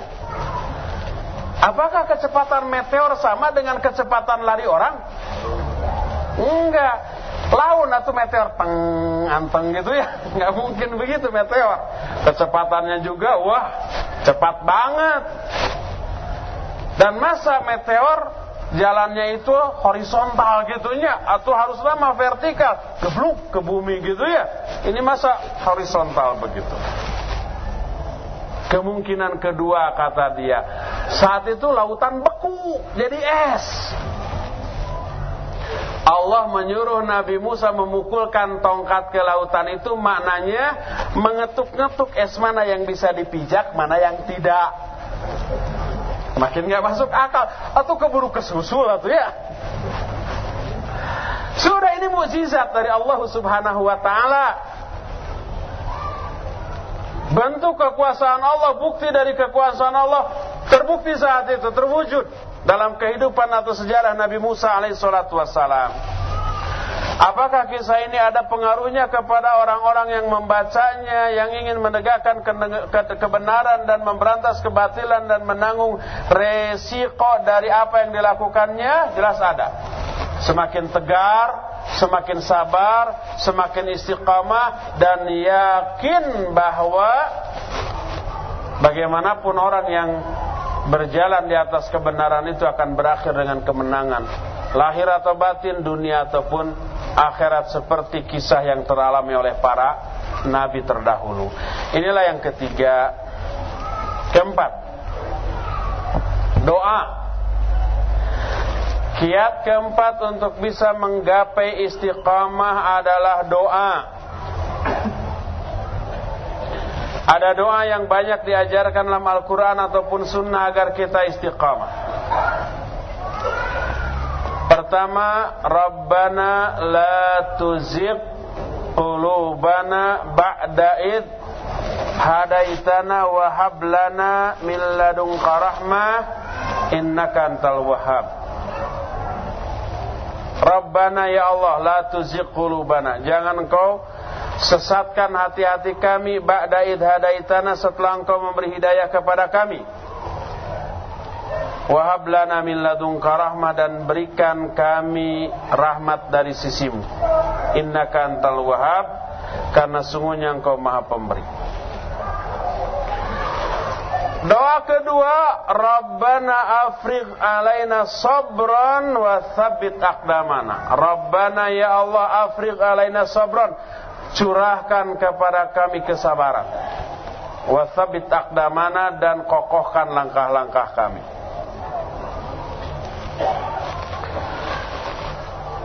Kenapa kita minta kepada Allah? Sebab yang mengatur, membolak-balikan, memegang, mengkondisikan hati kita adalah Allah. Kita diistiqamahkan, kita disesatkan, itu Allah yang ngatur. Dan pasti Allah menyesatkan seseorang karena apa? Karena alasan yang pasti adil. Dan kenapa seseorang diberi hidayah karena oleh Allah juga pasti karena ada alasan yang jitu untuk itu. Allah itu lebih tahu siapa yang layak untuk diberi hidayah dan siapa yang tidak layak. Inna rabbaka huwa a'lamu biman dhalla an sabili wa huwa a'lamu bil muhtadin. Allah lebih mengetahui siapa orang yang layak disesatkan dari jalannya dan siapa orang yang layak diberi hidayah. Siapa yang diberi hidayah itu karena rahmat Allah, siapa yang disesatkan itu karena keadilan Allah Azza wa Jalla. Allah berfirman, "Wa'lamu anna Allah yahulu bainal mar'i wa qalbihi wa annahu ilaihi tusyarun." Surah Al-Anfal ayat 24. Ketahuilah bahwa Allah menghalangi antara seseorang dengan hatinya. Setiap orang, setiap kita dihalangi oleh Allah dari hatinya. Maksudnya kita tidak bisa mengatur hati kita. Coba, bisa nggak kita mengatur hati? Nggak bisa. Kalau kita bisa mengatur hati sekehendak kita, maka kita tidak akan pernah sedih. Udah aja kita atur agar hati kita senang, bahagia dan seterusnya. Enggak, enggak bisa. Kalau ada musibah membuat kita sedih, sudah kita larut, nggak bisa diubah oleh kita seketika itu juga menjadi senang dan gembira. Enggak. Kita nggak bisa ngatur. Yang ngatur adalah Allah. Lihat sebuah hadis yang diriwayatkan oleh Imam Ahmad, Imam Muslim dari Ibnu Umar radhiyallahu anhuma secara marfu Rasul sallallahu alaihi wa alihi wasallam bersabda, "Qulubu bani Adam kulluha baina usbu'aini min asabi'ir rahman ka qalbin wahid yusarrifu kaifa haitsu yasha." Hati-hati bani Adam, hati-hati manusia itu berada di antara dua jari dari jari-jari Allah. Seperti satu hati lalu Allah bolak-balikan itu hati sekehendak. Yang mengatur hati seluruh manusia adalah Allah oleh karena itu Nabi SAW sering berdoa ya muqallibal qulub tsabbit qalbi ala dinik wahai pembolak-balik hati tetapkan hatiku di atas agamamu jadi berdoalah kepada Allah agar Allah menganugerahkan sikap istiqamah ke dalam hati kita. Itulah yang keempat. Doa. Kelima, zikrullah. Kiat kelima. Untuk bisa istiqamah adalah zikrullah. Zikir kepada Allah. Kenapa zikir kepada Allah bisa membuat seseorang istiqamah? Karena orang yang sedang zikir kepada Allah berarti dia sedang ingat kepada Allah. Zikir itu sendiri kan artinya ingat. Lalu ingatnya seseorang kepada Allah diaplikasikan dengan menyebut nama Allah, dengan berdoa dan seterusnya. Sedangkan Allah dalam hadis kursi berjanji Kata Allah Subhanahu wa taala dalam hadis kursi, "Wa ana ma'ahu dzakaroni." Aku akan menyertainya apabila dia mengingatku. Seorang hamba ketika dia ingat kepada Allah, Allah akan menyertai orang itu. Dan yang dimaksud menyertai di sini adalah menolong membantu, menjaga, memelihara, mengokohkan, mengistiqamahkan. Ini janji dari Allah. Oleh karena itulah maka ketika kaum mukminin berada dalam kondisi yang super gawat darurat, super sibuk, tidak hanya sibuk fisik, juga hati dan pikiran super sibuk dalam kondisi itu. Tapi sesibuk itu, segawat itu, Allah menyuruh kaum mukminin untuk berzikir. Kondisi apa yang menyebabkan orang super sibuk seperti itu? Yaitu kondisi ketika orang itu berjihad di medan perang melawan orang-orang kafir. Ketika kaum mukminin sedang sibuk perang, mereka tetap diwajibkan, diwajibkan, diperintahkan oleh Allah untuk berzikir. Ketika perangnya itu berzikir. Allah berfirman dalam Al-Quran surah Al-Anfal 45 kata Allah Ya ayuhalladzina amanu idza laqitum fi'atan fathbutu wadhkurullaha katsira la'allakum tuflihun Hei orang-orang yang beriman apabila kalian bertemu dengan pasukan musuh maka tegarlah kalian dan berzikirlah kalian kepada Allah dengan zikir yang banyak agar kalian menang. Lihat. Perang itu kan super sibuk tadi ya. Mulutnya sibuk. Sibuk apa mulut? Berteriak. Berteriak mengomando serang gitu ya awas gitu mengingatkan kawan awas tuh di belakangmu yang ada musuh kan gitu. Minimal membentak siap gitu kan. Dalam perang itu sibuk. Pikiran juga sibuk konsentrasi, nggak bisa sambil melamun. Fisik apalagi lari ke sana kemari, ya. Tangannya menyabetkan pedang, menangkis, nyincet, nyincet tuh menghindar gitu ya. Sibuklah super sibuk. Seluruh unsur yang ada dalam diri kita sibuk, pikiran, lisan, hati gitu ya, konsentrasi, badan semuanya sibuk. Sesibuk itu tetap mereka diperintahkan untuk berzikir. Seandainya zikir dalam perang tidak ada pengaruhnya terhadap kemenangan, tidak mungkin Allah menyuruhnya berzikir dalam kondisi sesibuk itu. Itu. Makanya Allah menyatakan, "Fathbutu wadhkurullaha katsiran la'allakum tuflihun." Tegarlah kamu dan berzikirlah dengan zikir yang banyak kepada Allah agar kamu menang dalam perangmu dengan zikir itu. Kata-kata la'alla dalam Al-Quran kata Ibnu Abbas maknanya pasti. La'allakum tuflihun pasti kamu menang kalau dalam perangmu kamu berzikir. Karena apa? Karena perang adalah kondisi atau situasi di mana orang itu bisa berubah menjadi pengecut. Sudah umpah ada di front, berhadapan dengan musuh, lihat musuh begitu banyak, gede-gede lagi, senjatanya juga, aduh, oleh kita mengakan keangkat umpamanya, oleh mereka diacung-acung. Ini sudah ngeper hati, bisa-bisa lari dari medan perang. Padahal lari dari medan perang adalah dosa besar. Ya ayyuhalladzina amanu idza laqitum idza laqitumul ladzina kafaru zahfan fala tuwalluhumul adbar. Hei orang-orang yang beriman apabila kamu bertemu dengan pasukan musuh di medan perang, jangan kamu lari ke belakang. Lari dari medan perang dosa besar itu. Dilaknat oleh Allah, dimurkai oleh Allah dan disediakan azab bagi orang seperti itu. Nah, tapi kondisi segawat itu yang memungkinkan orang-orang mendadak murtad, mendadak pengecut, lari dari medan perang, dengan zikir mereka bisa istiqamah dan menang. Kalau dalam medan perang saja yang menyebabkan orang bisa lari tunggang langgang, tapi dengan zikir orang itu bisa istiqamah di medan perangnya, apalagi situasi yang tidak segawat itu.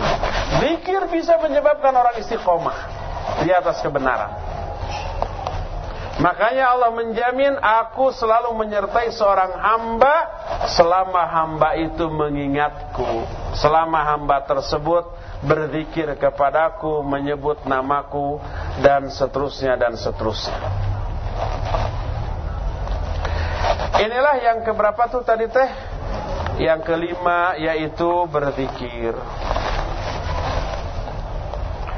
Keenam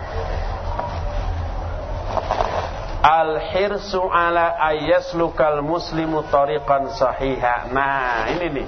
Ini super penting. Karena poin ini super penting, nggak boleh dibahas sekilas sepintas gitu ya, ringkas. Nggak boleh, karena super penting.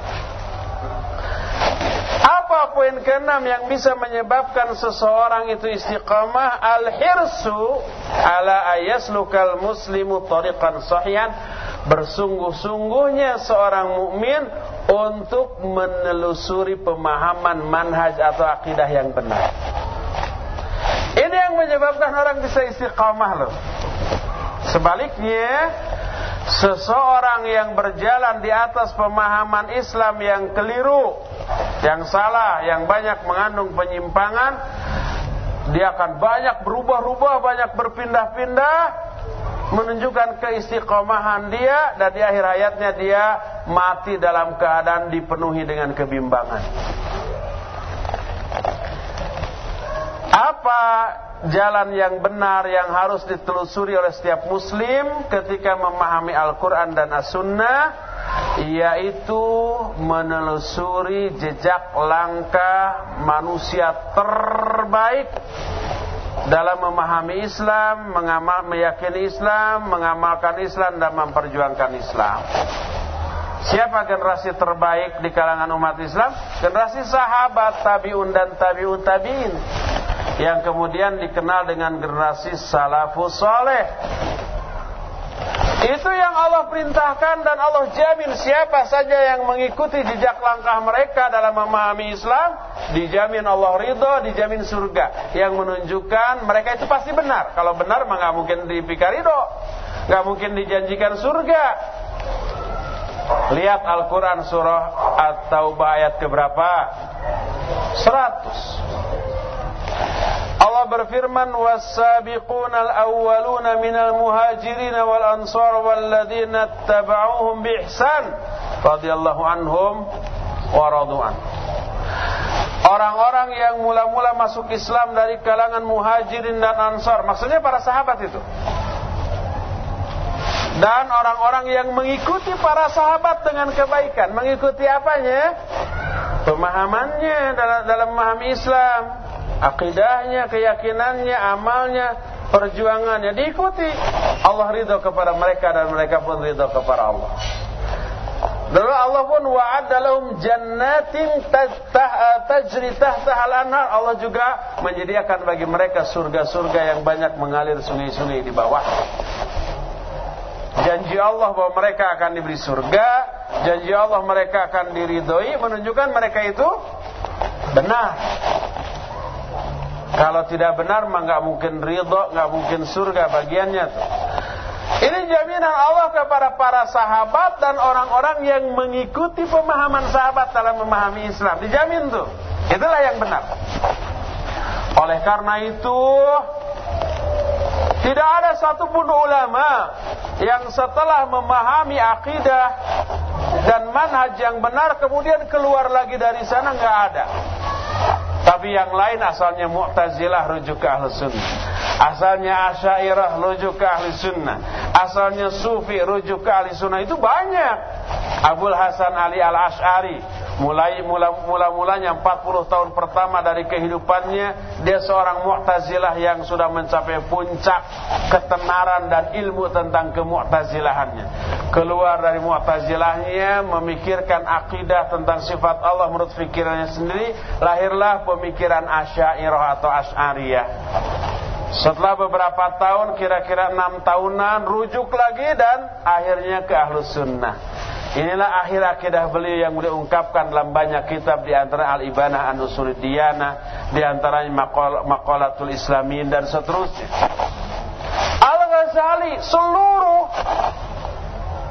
metodologi pemikiran yang pernah dikuasai oleh umat Islam dipelajari mulai filsafat beliau ahlinya dalam masalah filsafat sehingga mampu membongkar kesesatan kaum filosof yang beliau ungkapkan dalam kitab Tahafutul Falasifah. Ah, akhirnya dia katakan ini nggak ada kebenaran dalam filsafat. Lari ke batinia. Sampai diamalkan. Dia berkesimpulan sesesat-sesat aliran dalam umat Islam batinia. Tinggalkan. Lari ke tasawuf dipelajari, diamalkan selama belasan tahun dan dia tidak memperoleh apa-apa. Akhir perjalanannya baru kepada akidah dan manhaj salafus soleh. Beliau ungkapkan di dalam kitab Al-Munqidh Minal Bolal dan akhir kematiannya Sahih Bukhari itu ada di dalam dadanya di atas dadanya dan beliau menyatakan uridu an amuta ala hadza. Aku ingin mati di atas akidah yang terdapat dalam kitab Sahih Bukhari ini. Imam Ash-Shahrustani seorang Ash'ari kemudian rujuk. Imam Al-Baqilani seorang Ash'ari kemudian rujuk. Pokoknya banyak ulama yang tadinya memiliki pemahaman dan akidah yang menyimpang setelah mempelajari akidah dan manhaj salafus saleh rujuk dan berakhir di sana sampai kematiannya. Dan tidak ada diceritakan ada ulama as-salafus soleh atau ulama yang berfaham akidah manhajnya salaf kemudian murtad atau keluar dari sana. Enggak, enggak ada. Termasuk para asatidah, ustad-ustad kita, ustad da'i duat-duat salafin, tadinya macam-macam itu. Tadinya ada yang haroki, tadinya ada yang uh, apa namanya asya asyairah tadinya ada yang ini ada yang ini setelah diberi hidayah sudah mereka menjadi dai-dai salafin yang mendakwakan akidah dan manhaj salafus Dan tidak ada yang keluar. Adapun ikhwan-ikhwan yang ngajinya yang keluar masuk banyak itu. Yang ke Syiah ada gitu ya. Tapi bukan ustadznya itu. Dan mereka keluar itu karena kebodohannya, karena ketidaktahuannya. Ini menunjukkan bahwa pemahaman dan akidah yang benar bisa menyebabkan seseorang istiqamah di atas kebenaran tersebut. Nah, kenapa orang yang seperti itu bisa istiqomah? Kenapa orang yang menelusuri jalan kehidupan yang benar itu bisa istiqomah? Pertama, kita lihat sejarah. Ketika Abu Sofyan yang waktu itu masih kafir, dia tokoh kafir Quraisy yang mengkhawatirkan perkembangan dakwah Islam yang dikumandangkan oleh Nabi SAW semakin menyebar. Dia khawatir raja penguasa negara tetangga terpengaruh seperti halnya yang sudah teralami oleh penguasa Habsyi, Kaisar Najasyi. Itu masuk Islam dan mati dalam keadaan Islam dan ketika meninggalnya Nabi dan para sahabat melakukan apa? Salat gaib kepada Kaisar Najasyi Dan itulah satu-satunya sholat gaib yang dilakukan oleh Nabi karena mayatnya tidak ada di sana dan mayat itu di tempat matinya tidak ada yang menyolatkan. Karena rakyatnya kafir. Khawatir itu Abu Sofyan pergi ke Kaisar Romawi yang dipimpin oleh seorang raja Herakli namanya. Heraklius, bukan Hercules. Ada yang mengaitkan ini Hercules bukan. Zamannya beda. Kalau Hercules apa benar ada atau enggak gitu ya. Terus diceritakan kan Hercules itu disebutnya anak dewa dan hidupnya pada beberapa abad sebelum Masehi di negeri Yunani gitu bukan Romawi. Ini penguasa Romawi, Heraklius. Datang Abu Sofyan mempengaruhi supaya Heraklius itu tidak terpengaruh oleh dakwah Nabi Muhammad wasallam. Heraklius itu mengajukan beberapa pertanyaan. Apa sih yang didakwahkan oleh orang yang mengaku nabi baru itu? Oh yang didakwahkan itu mengajak silaturahmi, menyembah Allah, meninggalkan berhala-berhala, seperti itu. Jujur itu Abu Sofyan tidak berdusta, tidak bohong. Kata Abu Sofyan, fahal yartaddu ahadum minhum uh, sukhtatan lidinihi ba'da ayadkhula fihi. Ada enggak satu orang saja dari pengikutnya yang murtad karena benci kepada agamanya setelah masuk kepada agama ini? Ada enggak setelah masuk jadi benci gitu? Dijawab oleh Abu Sofyan lah tidak ada yang ada tambah mantap, disiksa, diintimidasi, mau dibunuh sekaligus sekalian. Nggak ada yang murtad tuh. Apa kata Heraklius? Wa kadzalikal iman hina tukhalitu bisyasatatil qalb. Demikianlah iman kalau itu sudah menancap di lubuk hati yang paling dalam. Itu akan seperti itu. Sampai Heraklius berkata, kalau Nabi ini benar, pasti singgah sanaku kelak akan berada di bawah kedua kakinya. Dan benar kan di kemudian hari, Romawi dan Persia juga tertaklukan oleh kaum muslimin. Itu sejarah menunjukkan orang yang sudah masuk Islam dengan niat yang benar, pemahaman yang benar, nggak ada yang murtad tuh. Demikian juga pemahaman-pemahaman yang menyimpang dari umat Islam yang lain setelah rujuk kepada pemahaman yang benar nggak ada lagi yang keluar. Tapi toh ada satu dua ikhwan yang setelah ngaji kemudian keluar dan benci. Iya, sebagaimana banyak orang yang sudah masuk Islam kemudian murtad dari Islam ada. Tapi tipe orang yang begitu tipe yang kayak bagaimana gitu ya? Tipe yang menginginkan dunia, kalau umpamanya terus-menerus di atas keislamannya, barijeng bodoh karena Islam naugenya dan tidak taat-taat banget gitu ya. kayaknya umat Islam ini kurang bergengsi gitu ya. Umat Islam itu identik dengan kebodohan, dengan jorok, dengan kemiskinan. Tapi agama agama lain identik dengan modernisasi, dengan teknologi yang maju, dengan per, peradabannya yang tinggi. Akhirnya bergengsi menganut agama itu. Keluarlah dia dari Islam dan masuk agama lain murtad. Itu karena apa? Pertama karena bodoh dia tentang Islam. Dan dalam Islamnya juga tetaat teing gitu ya. Bosok sholat buat tarak gitunya. Yang kedua dia mengejar duniawi dengan pindah agamanya tersebut. Seperti itulah. Oleh karena itulah maka Salah satu cara agar kita bisa istiqamah di atas kebenaran adalah memiliki akidah, pemahaman dan manhaj yang lurus yaitu akidah salafus saleh, manhaj dan pemahaman sahabat tabi'in dan tabi'ut tabi'in. Inilah yang keenam. Adapun rinciannya kenapa kita enggak sempat untuk menjelaskan. Ketujuh ke-8 dan seterusnya nggak bisa kita teruskan. Waktunya habis. Muzain sudah red day red day ke saya untuk memberi isyarat bahwa waktunya sudah hampir habis untuk penjelasan dan kita sekarang masuki sesi tanya jawab dan tumpukan puluhan kertas pertanyaan sudah numpuk di meja saya. Sesi tanya jawab dilanjutkan Pak Jangan. Kan komitmennya sampai duhur. Sampai pembahasan. Lagi ada ini ada dorpes. Ini ada dorpes apa? Iya, ada dua sesi lagi. Pertama, pertanyaan dari saya dan nanti dijawab oleh antum. Dan nanti sebaliknya pertanyaan dari Mustami dijawab oleh saya. Cuma bedanya kalau saya bertanya Siapa yang bisa jawab dapat hadiah.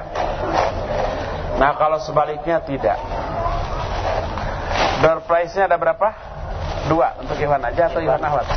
Iwan dua, Ahwat dua. Iwan Ahwat tuh gamis satu sama buku satu. Gamis teh jilbab jilbab. Dua Iwan, dua Ahwat isi hadiahnya itu pakaian seperti yang saya pakai bagus. Seperti yang dipakai oleh yang tadi tampil bertiga itu dikasih itu hadiah biar kelihatan. Siapa yang ingin kayak gitu wajib menjawab pertanyaan. Satu dua ikhwan dua ahwat. Ahwat jamis satu dan satu lagi buku ya. Kita mulai dulu dari Tanya jawab dulu lah Nanti setelah bosan tanya jawab Baru saya yang nanya door price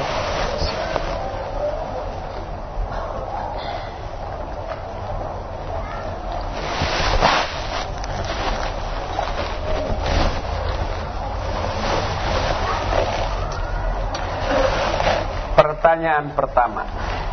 Bismillah. Assalamualaikum. Waalaikumsalam Warahmatullahi Ana baru mengenal manhaj salaf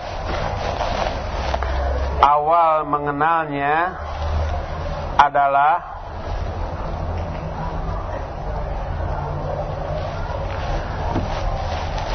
dari internet dan radio roja. Tapi kemudian ada teman Ana yang melarang Ana untuk mendengarkan radio dan membaca artikel di situs-situs tersebut karena katanya radio dan situs tersebut tidak bermanhaj salaf melainkan sururi. Karena nggak paham. Terus mereka juga bilang kalau sururi itu erat dengan yayasan Ihya Uturo sedangkan yayasan Ihya Uturo sendiri erat kaitannya dengan IM OIM Mohon penjelasannya karena anak tidak paham dan anak masih awam. Zakallahu khair. Satu lagi tentang pakaian muslimah bolehkah muslimah memakai pakaian bercorak? Ya. Teman yang penanya tadi sudah berapa lama ngaji? Pertama itu. Kedua, sejauh mana mengenal Ihya Usurat? Pernah ketemu orang-orangnya enggak? Pernah ngobrol enggak? Ketiga, tahu enggak bagaimana sikap para masyayikh di Madinah, di Yordania, di Mekah, di Riyadh, di daerah lain terhadap Ihya Uturah? Kalau kita para asatidah Pertama, insya Allah faham akidah dan manhaj salafus soleh bukan sekedar hasil penelahan sendiri, tapi dibimbing oleh para masyarakat dalam daurah-daurah dan seterusnya, konsultasi-konsultasi langsung. Kedua, kita tahu siapa orang Ihya Uturoth baik di Indonesia-nya maupun di Kuwaitnya pernah ketemu, pernah ngobrol, pernah berdialog, pernah ta'awun. Ketiga, kita tahu mendengar langsung, melihat langsung bagaimana sikap para masyai kepada Ihya Uturah. Keempat, apa itu sururi, bagaimana sururi dan siapa sururi, kita lebih tahu. Karena apa? Pertama, kita tahu siapa Muhammad Surur dan orang-orangnya dan bagaimana bagaimananya dan bagaimana penilaian para ulama terhadap mereka. Tahunya bukan kata orang, bukan hanya membaca, bukan hanya kola wakila, ketemu langsung dengan beberapa orang mereka, bergaul langsung dan bagaimana sikap kita kepada mereka atas bimbingan para masyayikh. Jadi siapa yang akan diikuti oleh ahwat Ikhwan seterusnya. Nah kita jawab begini. Pertama Ihya Uturah yang berkedudukan di Kuwait dan ada cabangnya di Indonesia. Di dalamnya tidak diragukan lagi ya ada orang-orang yang menyimpang tapi ada juga orang-orang yang terpercaya. Tapi ada tapinya di setiap negara Ihya Turah bergantung kepada mudirnya, sikap mudirnya. Ada negara yang mudirnya itu hanya khusus menghususkan membantu kalangan salafin tanpa apa-apa. Tanpa men, me, apa, mendoktrin, tanpa intervensi, tanpa mengatur. Pokoknya memberi, sudah terserah kelola menurut antum. Gitulah. Ada yang seperti contohnya di Indonesia. Di Indonesia kayak begitu tuh. Tidak umpah ini saya bantu, tapi ingat nih, gurunya harus ini, metodenya harus begini, materinya harus ini, pokoknya harus gimana kami. Enggak, enggak ada seperti itu. Kita tahu karena apa? Kita mengalaminya secara langsung. Jadi kita pertanyakan, bila ada orang katakanlah akidahnya menyimpang, lalu bantu kita nih, ada sumbangan untuk dakwah antum silakan. Kita nggak ikut campur. Boleh nggak? Tidak ada yang melarang, boleh. Kalau itu tidak boleh, mereka yang menuduh kita sururi, mereka memperoleh bantuan dari mana-mana, termasuk dari orang-orang yang akidahnya benar-benar menyimpang, diterima itu. Mereka itu punya standar ganda, kayak Amerika gitu ya. Jadi kalau ada hal-hal terlarang secara mana dilakukan oleh orang lain, dihantem. Tapi kalau itu dilakukan oleh mereka, boleh. Jadi persis Amerika kayak begitu. Kedua, para masyai sendiri banyak yang membolehkan bahkan bertahu dengan ihya uturah. Kita ketika daurah, ketika dakwah ini langsung berhubungan dengan para masyih kibar yang bergelar profesor dokter seperti umpah yang sekarang antum sering-sering dengar ya dari Radio Roja Syekh Abdul Razak Syekh Abdul Muhsin Al-Abbad Syekh Abdul Musin, Syekh Abdul Razak, Syekh Rabi. Itu Ikhwan Ustaz-Ustaz kita berhubungan langsung, nanya langsung. Mereka kenal kita, kita kenal mereka. Gitu ya. Nah, kalau mereka tidak dijadikan sandaran, siapa lagi? Adapun orang-orang yang nuduh kita sururi, masyaihnya itu berubah-ubah.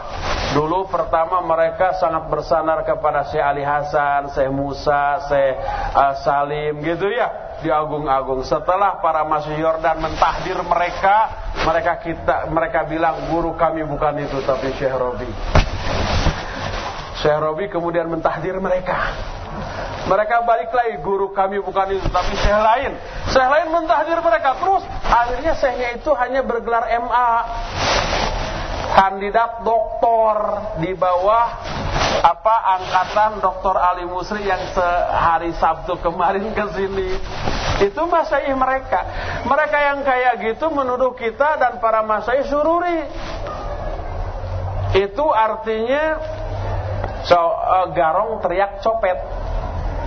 Ke orang lain nuduh copet, dirinya sendiri apa? Garong. Lebih mana? Lebih parah mana? Lebih parah garong. Seperti itu. Nah jadi kita anti sururiyin. Kita sendiri kalau anak secara pribadi Yayasan Ihya, eh, Ihya Usunnah tidak ada kaitan sama sekali dengan Ihya Uturat. Raja tidak ada kaitan dengan Ihya Uturat baik Raja Bandung ataupun Raja Cilengsi. Tidak ada hubungan organisasi, tidak ada komunikasi, tidak ada bantuan, enggak sama sekali. Coba mana buktinya bahwa kita itu ada bantuan? Enggak sama sekali dari Ihya Uturat. Tapi kalau ada orang lain yang kerjasama dengan Ihya Uturat, para masih sendiri membolehkan dan tahun. Bagaimana kita mau menuduh sururi para masih kibar yang lebih faham daripada kita. Gitu ya. Contoh umpamanya yang masih ada bantuan dengan Ihya Uturas umpamanya beberapa ustadz kita yang ada di Jogja, yang ada di Solo, iya masih ta'awun dan menerima bantuan. Tapi para masjid sendiri tahu dan mereka tidak melarang dan mereka juga tidak mentahdir kok orang tadi ikut mentahdir. Kita tetap ta'awun sama ikhwan-ikhwan yang dibantu oleh Ihya Uturah. Tapi kita sendiri baik saya secara pribadi ataupun Ihya Sunnah secara organisasi nggak ada hubungan tuh. Dulu pernah ada hubungan, sekarang sama sekali tidak. Jadi di mana kesururian kita para kita anti sururi, kita tidak ada ta'awun, tidak ada ta'aluk, tidak ada kerjasama, tidak ada hubungan, tidak ada SMS, tidak ada apa-apa. Apakah kenal nggak ke orang-orangnya? Kenal. Dan kita nggak mau ta'awun sama mereka. Mereka banyak yang menawari bantuan kepada kita, kita tolak. Ya, jadi tidak ada hubungan dengan Ihyauturah, tidak ada hubungan dengan Asofwa, baik secara pribadi ataupun secara organisasi. Dulu ia ada, tapi sekarang sudah tidak ada. Jadi begitu ini ukti entah ikhwan ini yang nanya itu ya. Jadi jangan digubris omongan orang yang melarang mendengarkan radio Roja. Coba tunjukkan aja mana sih salahnya Roja dari segi isi gitu ya. Isinya ada nggak yang salahnya? Tunjukkan nanti kita perbaiki. Satu pertanyaan satu satu surat. Bagaimana cara mengajak suami untuk istiqomah? Caranya salah satunya dengan mengajak ke sini biar dia dengar. Mudah-mudahan ini jadi jalan hidayah ya. Ngaji yuk pak atau antar yuk saya nanti bapak biar aja di luar lah tapi denger gitu.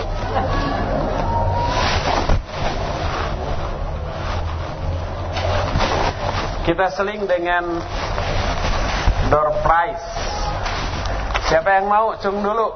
Ha. Ayo cung cung cung cung. Cung. Terus terus. Tuh 2 3 4 5 6 7 8 9 10 11 12. Mas dari 200 orang cuma 12. Ada 200. Cung siapa tadi? Cung cung cung cung cung. Ayang baju biru langit siapa? Siapa? Saiful Sofa. Sama kan? Saya nggak tahu isinya warnanya beda apa enggak Saiful Jawab dulu kalau mau ini ya.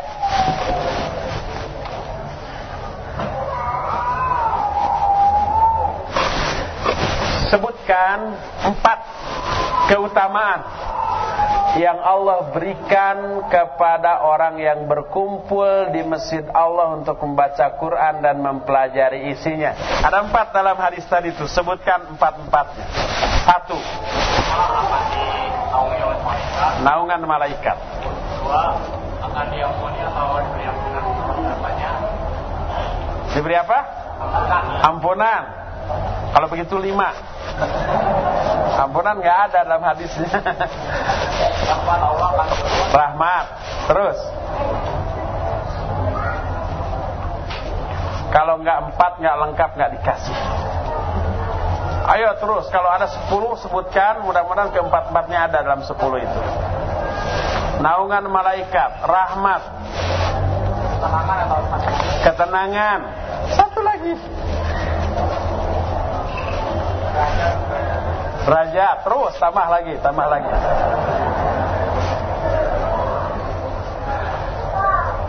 Ayo, satu lagi, satu lagi. Lalu Asin Amis Barakallahu fiik. Fadal, fadal, fadal. Satu lagi apa? Ujian Allah kepada mereka di hadapan para malaikat ya. Ahwat, cung, ahwat, ahwat, cung. Nanti tunjuk satu oleh panitia. Ayo ngacung. Udah panitia udah ditunjuk, udah nunjuk. Tunjuk satu. Jangan KKN tapi. Sudah? Cepat, cepat. Sudah belum? Sudah? Ayo panitia nunjuk, nunjuk ke Nihara Rese. Sudah? Iya, sudah. Uh, nanti hadiahnya disiapkan ya. Ahwat, tadi sudah disebutkan beberapa poin beberapa kiat agar kita istiqamah. Sebutkan empat di antaranya. Sok. Ada mic nggak tuh? Dengar ahwat, dengar uh, panitia coba di antara berapa poin tadi? 6 apa 7? 6 ya, 4 saja sebutkan. Kalau benar kasih hadiahnya.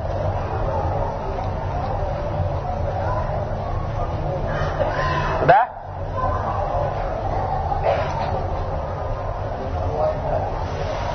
Udah, Ahwat? Udah? Benar? Iya, barakallahu Kasih hadiahnya terserah suruh pilih dia apakah mau kitab, ah, mau buku atau mau uh, jilbab. Kita ke pertanyaan lagi ya.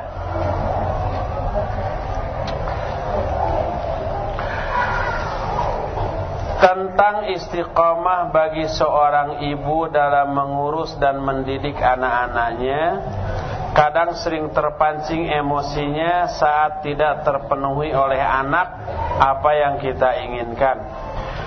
Bagaimana supaya seorang ibu bisa istiqomah, berkata lemah lembut dan penuh kesabaran dalam mengasuh dan mendidik anak-anaknya. Ini bukan materi istiqomah ini. Materi pendidikan anak ya. Kita dulu sudah membahas itu.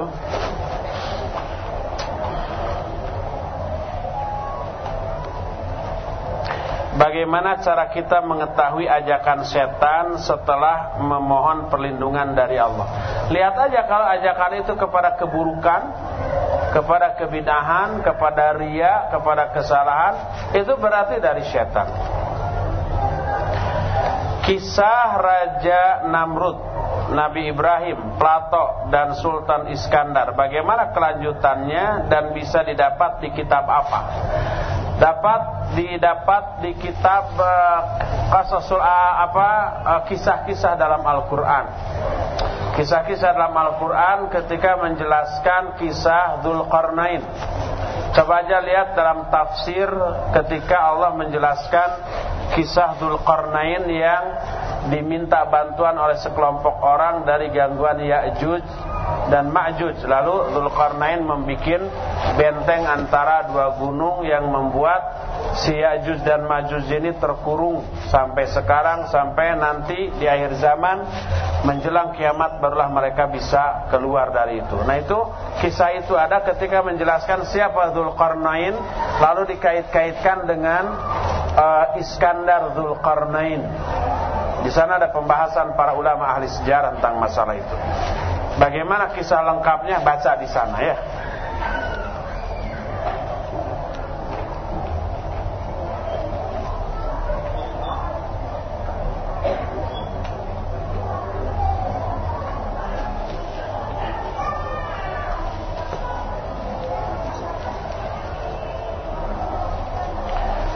Bagaimana caranya agar kita bisa istiqomah? Kan tadi Walaupun belum selesai.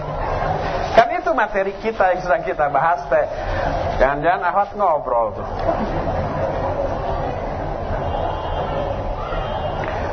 Bolehkah kita membaca buku-buku motivasi yang dikarang oleh para psikolog yang bukan muslim dan apakah e, akan mempengaruhi dari kiat-kiat untuk istiqomah? Psikologi atau ilmu jiwa adalah ilmu yang sangat-sangat super penting Karena jiwa bagian dari hidup kita bagian dari diri kita. Bahkan bagian yang terpenting dari diri kita adalah jiwa. Oleh karena itu ilmu yang mempelajari tentang jiwa kita lah ilmu yang penting sepenting jiwa itu sendiri bagi kita dalam kehidupan kita. Cuma yang jadi masalah apa yang harus kita jadikan sebagai sumber rujukan untuk mempelajari jiwa? Kesalahan orang adalah rujukannya dari orang-orang kafir seperti yang dipelajari dalam uh, mata kuliah psikologi atau ilmu jiwa di universitas umum dari orang-orang ateis, dari apa? Sigmund Freud, dari Machiavelli, dari orang-orang ateis, orang-orang kafir. Akibatnya apa? Akibatnya banyak bertubrukan dengan syariat Islam. Nah, itu yang terlarang. Adapun mempelajari ilmu jiwa yang bersumber dari Al-Quran dan Sunnah yang dijelaskan oleh para ulama itu sangat bagus. Contoh kitab-kitab yang mempelajari ilmu jiwa yang disusun oleh para ulama banyak. Di antaranya umpamanya susunan Syekhul Islam Ibn Taimiyah yang berjudul uh, At-Tuhfah Al-Iraqiyah lil fil Amalil Qalbiyah. Itu sudah kita bahas dalam daurah Ramadan lalu, gitu ya. Itu tentang ilmu jiwa. Demikian juga kitab Madarijus Salikin susunan Al-Imam Ibnu Qayyim Al-Jauziyah rahimahullah. Demikian juga umpamanya kitab yang berkaitan dengan hati yang disusun oleh Al-Ghazali umpamanya Qutul Qulub atau Ajaibul Qulub itu juga berkaitan dengan masalah hati yang bersumber dari Al-Qur'an dan As-Sunnah. Nah, kalau masalah psikologi atau ilmu jiwa bersumber dari Quran Sunnah yang dijelaskan oleh para ulamanya itu bagus. Tapi ketika kita mempelajari psikologi lalu bersandar merujuk kepada hasil pemikiran orang-orang kafir yang ateis ini berbahaya karena pasti akan bertubrukan dengan norma Islam.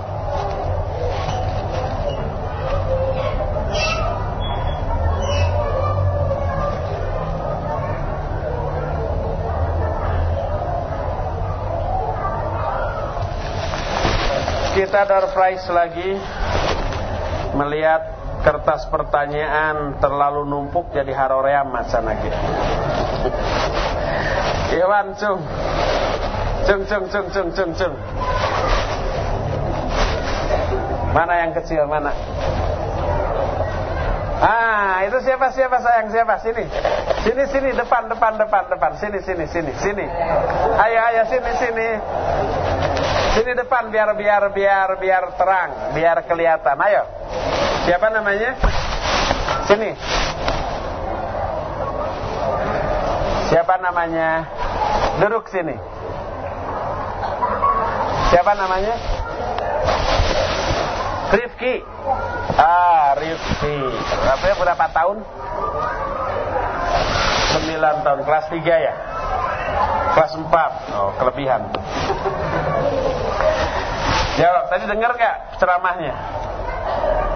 Dengar ceramahnya? Pertanyaannya begini. Nabi siapa yang dibakar? Nabi Ibrahim. Barakallahu fikri ini untuk Abi ini.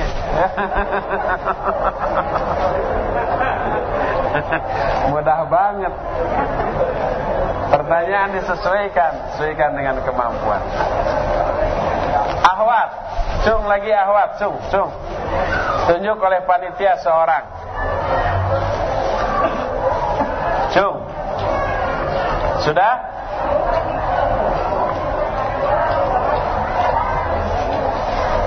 Sudah Ahwat?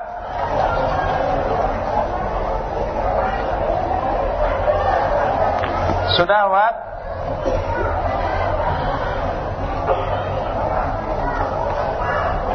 Sudah belum? Ayo tunjuk seorang Cepat waktunya nih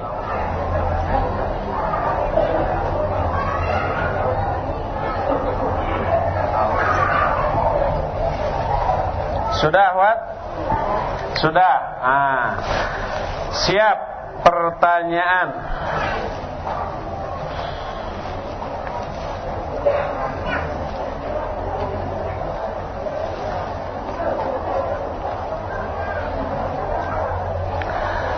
Awat Apa definisi istiqomah Sebutkan salah satu aja di antara beberapa definisi yang tadi dijelaskan Apa definisi istiqomah Boleh dengan bahasa Sunda